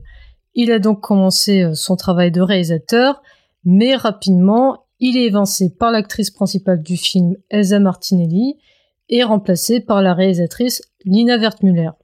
Donc Lina Wertmüller a donc euh, assuré la réalisation du film, mais pour autant, elle n'a jamais été créditée au générique. Et en fait, c'est un certain Nathan Witch qui est crédité euh, au générique. Donc Nathan Witch était le pseudo en fait de Piero Cristofani. Alors je précise pour les personnes qui ne savent pas, c'était assez courant à l'époque dans le cinéma italien populaire, surtout dans le western, que les acteurs, les actrices et même les réalisateurs prennent des pseudos anglophones. Donc par exemple, Voilà, si vous ne le saviez pas, Terence Hill en fait s'appelle Mario Girotti. Donc voilà, désolé si je casse euh, un mythe. Ouais ouais, ils ont tous des blazes hallucinants. euh, Voilà, c'est ça. Ils ont, ils ont, en fait, c'est des purs Italiens. euh, Ils ont rien de, rien de, de- d'américain. Bon, Lee Van Cleef, si ça peut vous rassurer, c'est un vrai Américain, lui. Et euh, ce qui est intéressant, c'est qu'en fait, Lina Wertmüller, donc déjà, elle apparaît pas en tant que réalisatrice, mais elle a aussi participé au scénario. Mais même en tant que scénariste, elle est créditée sous le pseudo masculin de George Brown. et voilà, et c'est seulement des décennies plus tard qu'on a su que c'était elle qui avait en fait euh, réalisé le film. Et euh, bon, désormais, c'est elle qui est créditée comme la réalisatrice du film. Bon, voilà, sur les éditions DVD, sur les sites, euh, voilà, de VOD. Euh, donc voilà, c'est une petite anecdote qui est assez éloquente quand même sur euh, la question de euh, l'invisibilisation des femmes. Ouais, c'est intéressant parce qu'il y a le double enjeu de cinématographie nationale et de faire disparaître une femme. C'est-à-dire que tant qu'à mettre un pseudo qui fait américain, bah autant que ce soit celui d'un homme, quoi. C'est ça l'idée. Euh, allez, on continue dans les, les petits détails euh, de notre nos visionnements. Raph, euh, ton ton détail, c'est un regard. C'est absolument précis, ça. Ouais, c'est assez précis. Je suis désolé, je vais parler de, quelque chose d'assez précis, mais en même temps, ça va rebondir sur la visibilisation parce que finalement, quand on dit invisibilisation des femmes, on parle en termes de travail, en termes de reconnaissance publique, etc. Mais on, on pourrait nous dire assez facilement que euh, des femmes sont pas du tout invisibles au cinéma. Il y en a partout. Elles sont même d'ailleurs trop souvent trop visibles. euh, Des, elles sont sexualisées. euh, elles sont, euh, elles crèvent l'écran. euh, c'est des stars, etc. Dans le système hollywoodien, il y a énormément de grandes actrices, etc. Bref. Oui, c'est d'ailleurs souvent un argument un peu pour les historiens traditionnels de dire oui, mais les actrices quand même. Voilà, exactement. ça, on, on, on- on nous répondra peut-être ça et on verra, on verra les discussions qui s'en suivent. Mais bref, euh, et, et tout ça me mène à un concept qu'on n'a pas encore euh, vraiment abordé dans cette émission, mais où ça me paraissait intéressant de faire un petit point, c'est celui de male gaze, euh, qui est très courant quand on parle de cinéma et de féminisme. Euh, pour replacer très brièvement, c'est un concept qui est inventé en 1973 par Laura Mulvey, euh, une critique de cinéma, théoricienne et réalisatrice, un peu plus tard aussi, de films militants expérimentaux dans un article qui s'appelle Plaisir visuel et cinéma narratif, où elle parle du cinéma classique hollywoodien et elle interroge la construction du plaisir dans ces films, le plaisir ressenti par les spectateurs et spectatrices, et notamment le plaisir esthétique qui est construit selon elle de manière très genrée, euh, avec ce fameux male gaze, donc qui consiste à dire que finalement la caméra se substitue à notre regard et euh, elle nous met dans la peau d'un observateur masculin qui va euh, regarder de manière un peu prédatrice des objets euh, qui sont des, des corps féminins. Contrairement à ce qu'on entend parfois, ça décrit pas le fait qu'un film soit filmé par un homme ou par une femme, mais plutôt le processus de masculinisation du regard au cinéma. Le fait que chaque spectateur ou spectatrice est invité à regarder le monde comme si euh, on était un homme hétérosexuel. Et euh, en pratique, du coup, c'est un concept qui est intéressant, qui est un peu difficile à manier dans l'analyse parce que, en fait, il suffit pas vraiment à dire ce qui est bien ou pas bien ou ce qui est sexiste ou pas sexiste, à part quelques exemples très extrêmes où on voit très bien que la caméra est lubrique, euh, est un peu malaisante, euh, euh, voilà, va, va dans la prédation du corps féminin, etc. Finalement, quand on est dans des exemples nuancés, c'est un peu compliqué à utiliser. Par contre, ce qui est intéressant, c'est que ça croise des questions plus générales sur la mise en scène. Au, au cinéma, il y a plein de codes un peu implicites pour positionner le regard du spectateur, notamment ce qu'on peut appeler un raccord regard. Donc, on a un plan sur un personnage qui regarde quelque chose, puis tout de suite après, on a la chose en question qui est regardée, ou encore le champ contre champ, c'est-à-dire l'alternance entre euh, deux personnes qui se parlent, et donc à chaque fois, on passe d'un plan à l'autre par le fait que le premier personnage regarde le second. Bref, voilà, ça c'est des règles pour finalement dire que ce qu'on regarde, on le regarde toujours avec certains personnages. Et donc, euh, c'est souvent ce que les féministes vont pointer du doigt avec le, le male gaze, c'est que globalement, on regarde souvent avec les personnages masculins, tandis que les femmes sont plutôt les objets du regard. Et j'ai repensé à ça avec un des films que j'ai vu euh, pendant ce mois sans homme, qui est High Life de Claire Denis, dont on parlait tout à l'heure. C'est euh, son dernier film, si je ne m'abuse, 2019, qui est un film de SF assez contemplative euh, sur un groupe de condamnés à mort qui sont envoyés comme cobayes dans une mission spatiale un peu étrange. Et un détail qui m'a marqué, vraiment, qui se trouve dans la dernière partie du film, celle où le personnage principal, joué par Robert Pattinson, est tout seul sur le vaisseau avec sa fille, qu'on voit d'abord bébé, puis ado. Et la fille, c'est un personnage compliqué parce que, euh, pas forcément dans le film d'ailleurs, mais plutôt en dehors, parce qu'il y a beaucoup d'articles qui sont sortis sur le film et qui sont un peu malaisants, qui voient un- une relation incestueuse entre le père et la fille, etc. Alors que honnêtement, j'en ai, je n'ai pas du tout vu ça et j'ai un peu l'impression que c'est des vieux critiques euh, un peu libidineux qui projettent ça sur euh, dès qu'il y a un personnage à l'écran qui, une fille de, à l'écran qui trouve un peu jolie, quoi. Bon, bref. Et, et justement, le film fait un truc intéressant. C'est-à-dire qu'il y a un moment où la fille pose plein de questions à son père sur elle et surtout sur son apparence euh, extérieure. Elle est ado, elle cherche à se rassurer et donc elle est là, bon, comment sont mes dents, mes cheveux, mon visage? Est-ce que j'ai l'air bizarre? Est-ce que je suis jolie? Des, des questions d'ado en fait quelle image est-ce que je renvoie?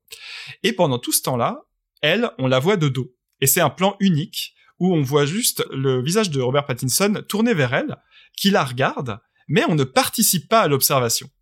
C'est-à-dire que elle nous demande de la regarder et nous on peut pas. C'est comme si hmm. Claire Denis ne voulait pas que nous spectateurs euh, nous sentions autorisés à juger sa beauté en quelque sorte, alors que son père lui euh, se trouve autorisé par le scénario.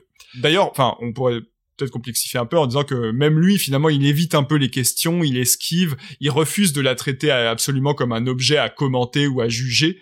Euh, contrairement donc à ce qu'ont vu certains critiques, il n'y a pas du tout de truc de désir là-dedans. Et donc j'ai trouvé cet exemple assez remarquable. J'en ai pas forcément d'autres en tête au cinéma, mais il y en a certainement. Ça m'a rappelé un autre exemple euh, qui était pas cinématographique, qui était littéraire, dans un livre que j'ai lu récemment, qui s'appelle euh, The City and the City, qui date de la fin des années 90, écrit par euh, Mieville. Là aussi de la, science-fiction un peu punk. Et euh, qui est intéressant parce que c'est un livre écrit par un homme dont le personnage principal est un homme. Il est enquêteur sur une affaire un peu fantastique qui implique une ville invisible qui serait cachée au cœur d'une d'une autre.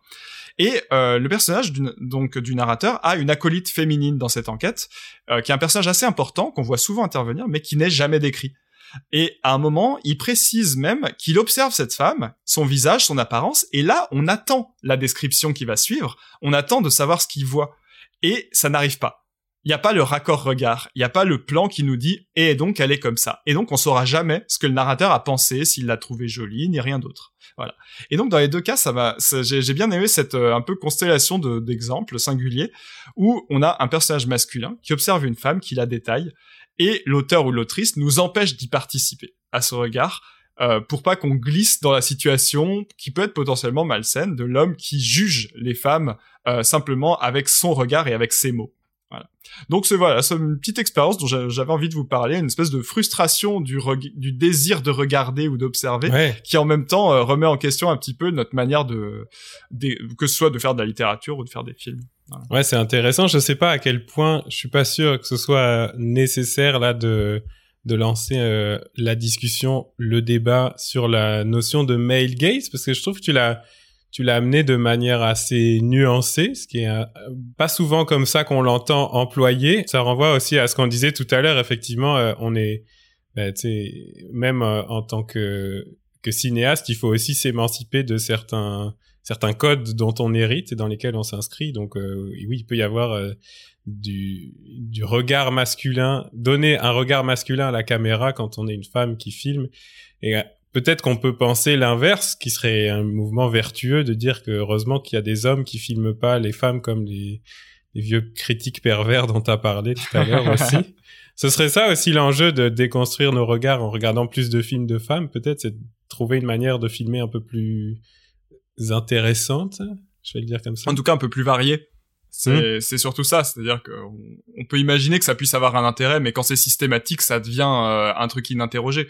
Et du coup, là, c'est vraiment problématique. Et je pense que c'est ce qu'on veut dire quand on critique le male gaze de manière générale au cinéma. C'est une manière de dire, essayez de faire un peu plus original, s'il vous plaît.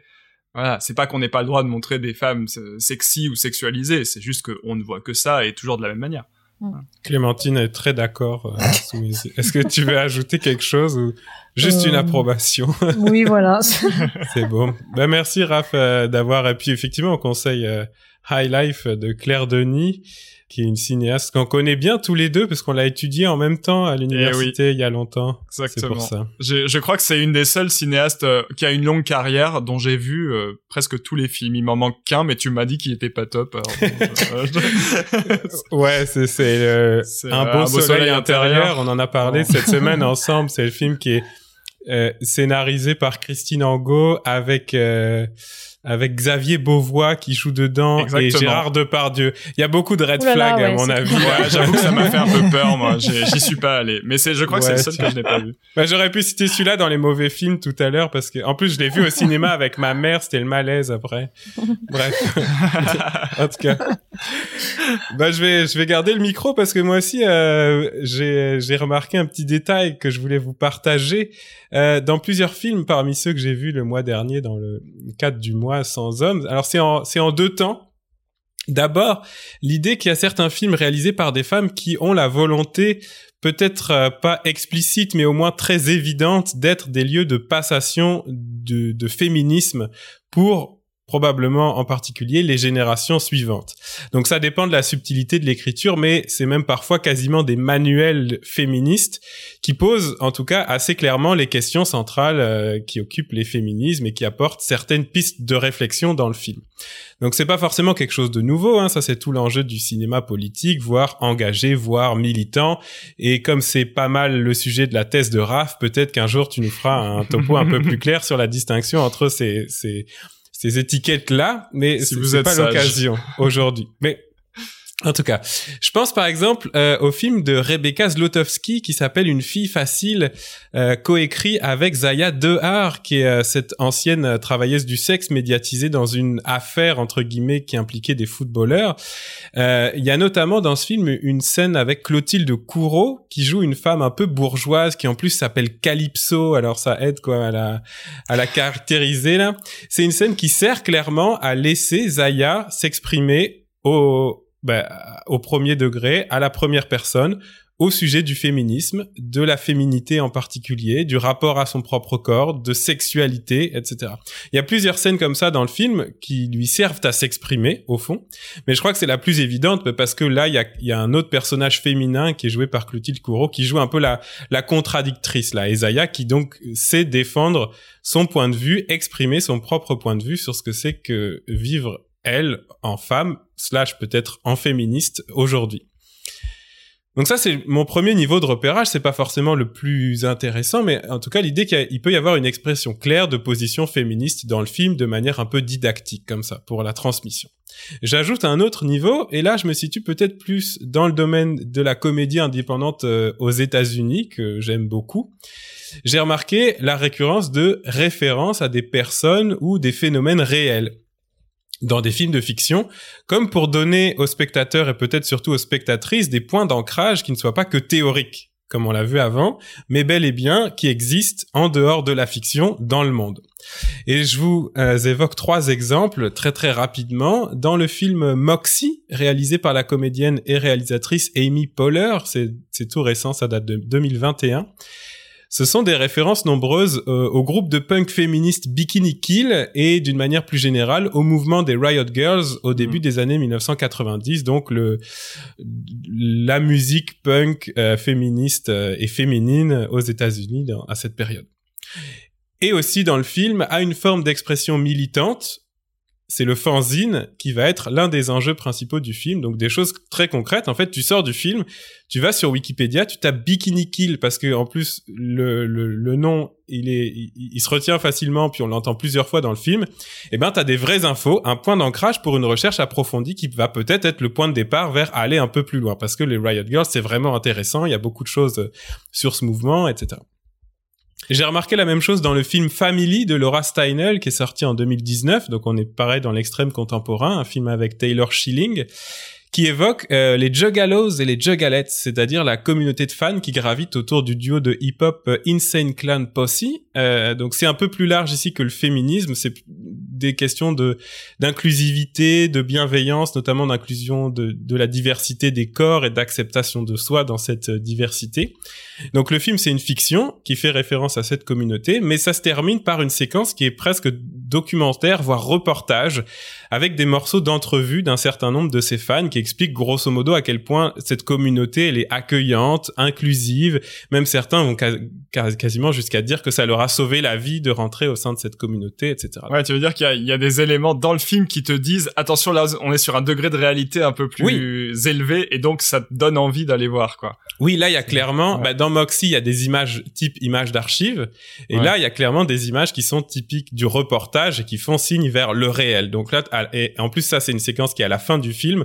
Donc tu sors du film en te disant il faut quand même que je vérifie si c'est un vrai truc et c'est le cas. Mhm. Donc là encore un ancrage dans le réel vers une communauté qui est euh, marquée dans le film comme bienveillante, positive, etc. et, et intéressante pour des, des enjeux peut-être théoriques derrière, tu vois. Et puis le dernier exemple que je vous soumets, il est peut-être plus anecdotique, mais quand même, c'est la série Glow que j'adore, qui romance l'histoire réelle d'un groupe de lutteuses, en France on dit catcheuses, qui ont lancé euh, la fédération nommée Glow pour Gorgeous Ladies of Wrestling en 1985. ouais. Et donc c'est une histoire d'empuissancement, d'empowerment comme on dit en, anglais, qui est donc quand même basée sur des faits réels et qui plus est au sein d'un milieu qui est assez sexiste, qui est le catch dans les années 80. Donc le catch est resté très sexiste jusqu'à un tournant récent qui est très intéressant, mais je suis pas là pour vous parler de ça aujourd'hui. Peut-être un jour, ça, ça viendra. Mais bref, j'ai remarqué donc dans plusieurs films et séries comme ça, plutôt ici du côté de la comédie dramatique, mais au fond, il y a peut-être ça ailleurs. Je sais pas si ça vous fait penser à des exemples. En tout cas, je trouve que c'est intéressant de dire, il y a une volonté de transmettre non seulement des idées féministes, mais peut-être des points d'ancrage aussi qui te permettent, en sortant du film, de dire, je vais commencer par quoi si cette thématique m'interroge, si les questions du film sont venues me chercher, ben, j'ai deux, trois trucs qui sont, qui sont des faits, qui sont des, des, des éléments historiques qui, qui peuvent me servir à rentrer dedans, quoi. Je sais pas si ça vous fait penser à des choses ou c'est juste euh, un peu les exemples que j'ai trouvés moi. Bah, on en parlait tout à l'heure, ça fait un peu penser parfois à ce que fait Agnès Varda euh, avec euh, avec ses, ses films euh, justement les plus engagés. je pense dans L'une chante l'autre pas par exemple où elle fait intervenir Gisèle Halimi qui joue son propre rôle en tant que donc avocate qui défend une femme qui a avorté, je crois, si mes souvenirs sont bons. Enfin voilà, il y a, y a des choses comme ça et oui. et, à, et à la fin t'as toujours l'autre indice quand t'as pas d'image d'archives, c'est le générique où tu te rends compte que les gens jouent leur propre rôle et donc ça, ça te fait dire ah bah tiens là il y a y a un point d'ancrage historique que j'avais pas forcément repéré mais sur lequel je vais pouvoir aller euh, broder. Mmh. Ouais, c'est intéressant. c'est bien qu'on ramène Varda un petit peu parce que elle est étrangement absente aujourd'hui. On en parlait un petit peu tout à l'heure, mais, mais c'est parce qu'elle plane au-dessus de l'émission euh, sans vraiment être présente. Mais voilà. c'est ça. en tout cas, je vous conseille ces, ces deux films et cette série, surtout Glow. J'adore euh, vraiment, vraiment. Je vous les avais mis, je pense, les, dans mes mes conseils ce mois-ci, fait que ça se retrouve aussi sur nos réseaux sociaux. Euh, Alice, ton ton détail, euh, la, chose qui t'a euh, intéressé en, particulier dans les films que tu as vus, c'est une réflexion sur la violence peut-être. Cédric a un petit peu parlé de ça déjà tout à l'heure pour lui pour lui répondre pour compléter. Oui, euh, la chose qui m'a vraiment marqué dans l'ensemble des films que j'ai vus ce mois-ci, c'est le nombre bien moins grand d'agressions, de viols et de femmes qui souffrent. Alors bien sûr, là, je vais faire une généralité euh, à partir de, films euh, que j'ai vus. Hein, c'est pas forcément le cas dans tous les films de femmes, mais on a quand même l'habitude de voir des femmes qui souffrent au cinéma. Et certains réalisateurs en font même un peu leur spécialité. Hein. On peut penser à Lars von Trier, par exemple, ou euh, plus curieusement à Joss Whedon, qui a plein de qualités, mais qui utilise quand même beaucoup trop la femme qui souffre comme un moteur scénaristique dans ses créations. C'est quelque chose qu'on retrouve beaucoup. Et, euh, et, pour beaucoup de femmes, regarder une agression sexuelle au cinéma, euh, c'est pas rien. C'est une violence, euh, même si le film est pas complaisant sur cette agression. Alors on peut l'accepter, on peut se dire que c'est aussi important de montrer des agressions, mais quand ça devient trop courant, systématique, voire même un trope pour donner un motif de vengeance à un homme, c'est trop. Mmh. Et, euh, et, donc dans la quinzaine de films que j'ai vus ce mois-ci, aucune agression sexuelle. Enfin, à part Titan, du coup hier soir, qui vient gâcher ma chronique, mais voilà, mais qui prend le parti inverse et qui le fait très bien. Et au début de, du mois sans homme, je me suis surprise à craindre que des agressions sexuelles arrivent dans les films et à m'inquiéter pour les personnages. Et euh, j'avais tout le temps peur. Et puis au fur et à mesure, il leur arrive, il leur arrivait rien au fur et à mesure des films. Je vais donner quelques exemples. Euh, il n'arrive rien aux petites filles dans Mignonne, qui danse, comme on l'a dit, de manière très lascive, à un moment dans l'arrière-boutique d'un laser game devant deux hommes adultes.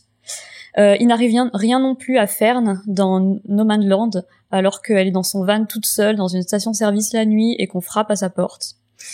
Euh, il n'arrive rien, non plus à Pomme et, ses copines dans L'une chante l'autre pas que Raph vient de citer. Euh, elles parcourent les routes entre femmes pour une tournée de concert. Elles sont habillées comme elles veulent, ou alors elles font, euh, elles vont avorter à l'étranger et il leur arrive rien.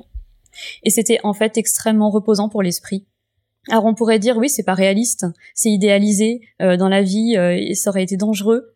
Mais euh, on peut se demander aussi si un film doit vraiment euh, être réaliste et montrer les violences faites aux femmes pour les dénoncer, pour les signaler, alors que peut-être il pourrait aussi proposer de faire l'expérience d'un monde qui est moins dangereux pour les femmes. Et on entend souvent ce débat à propos des films historiques, ou je sais pas dans le dans le monde médiéval fantasy, etc., comme prétexte pour justifier des violences brutales envers les femmes, ou alors le fait qu'il y ait très peu de femmes. On entend souvent ah c'était comme ça à l'époque, c'était un monde brutal et dur, les femmes n'y avaient pas leur place, etc. Mais euh, peut-être que euh, on préfère, on préférerait regarder des films médiévaux euh, dans lesquels il y a des femmes de pouvoir qui sont libres et qui se font pas assassiner salement.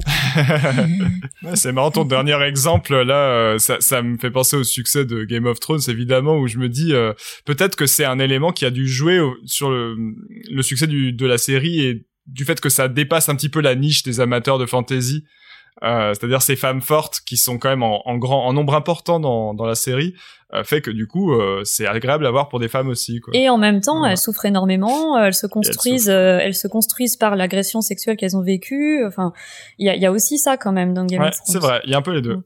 Il y a un peu les deux. C'est très ambivalent. Ouais, il y a une série que j'ai découverte euh, pendant euh, pendant le mois sans hommes et justement en cherchant à aller euh, voir des séries si possible produites, créées, réalisées par des femmes, une série qui s'appelle Feel Good qui est créée par par May Martin et qui joue l'un des deux rôles principaux et c'est c'est étonnant parce que on parlait tout à l'heure des films nuls, c'est pas du tout une série nulle. ma ma copine et moi on a adoré la première saison et en fait justement à la deuxième saison euh, la première saison, ça parle vraiment euh, de d'homosexualité féminine. Euh, le personnage principal, c'est une comédienne de stand-up qui est qui est lesbienne. Et puis il y a une de ses fans qui pense jusqu'à présent qu'elle est hétéro, mais qui tombe amoureuse d'elle. Puis elle commence une relation. Puis ça parle vraiment ça du début de l'amour avec ses enjeux de qu'est-ce qu'on qu'est-ce qu'on cache, la lesbophobie sociale, etc. C'était en plus assez léger dans la manière dont c'était écrit, donc je trouvais ça super cool. Puis effectivement, à la deuxième saison, on va chercher un délire un peu plus psychanalytique, d'aller chercher les traumas du personnage, de voir qu'en fait elle est un peu fuckée, mais parce que elle a vécu euh, un événement vraisemblablement une agression dans son passé et tout ça. Et en fait, c'est le moment où on a lâché la série en se disant bah oh, mais en fait on n'était pas vraiment là pour ça. On aimait bien quand le personnage mmh. Elle, elle allait pas super bien, on le voyait, mais on n'avait pas forcément envie d'aller creuser pour chercher le trauma originel du personnage. je rejoins vraiment ce que tu dis, Alice. Moi, j'aime bien qu'on qu'on imagine montrer autre chose quoi. En tout cas, ça m'a ouais, ça me fait penser à cet exemple-là. Il y a Lisa Kudrow qui joue la mère de May Martin dans cette série, je vous conseille ça. Ça, voilà. Sinon, c'était que des noms que vous connaissiez pas. Alors, comme ça, ça vous fait un petit, un petit repère. Euh, Peut-être Cédric, t'étais un peu sur une idée pas contraire, mais un peu différente tout à l'heure sur la question de euh, donner aussi la visibilité de, bah, des, des, agressions, des souffrances, euh, des, des, discriminations. Oui, il me semble que ça fait partie aussi de ce que peut faire le cinéma. Alors surtout si c'est si ça vient de, de femmes qui portent euh, qui portent ça. Alors j'ai pas encore vu le, le film qui s'appelle Slalom. Ça parle de, de harcèlement sexuel, de, de quelqu'un qui en position d'entraîneur sportif de, dans ce milieu euh, très exigeant.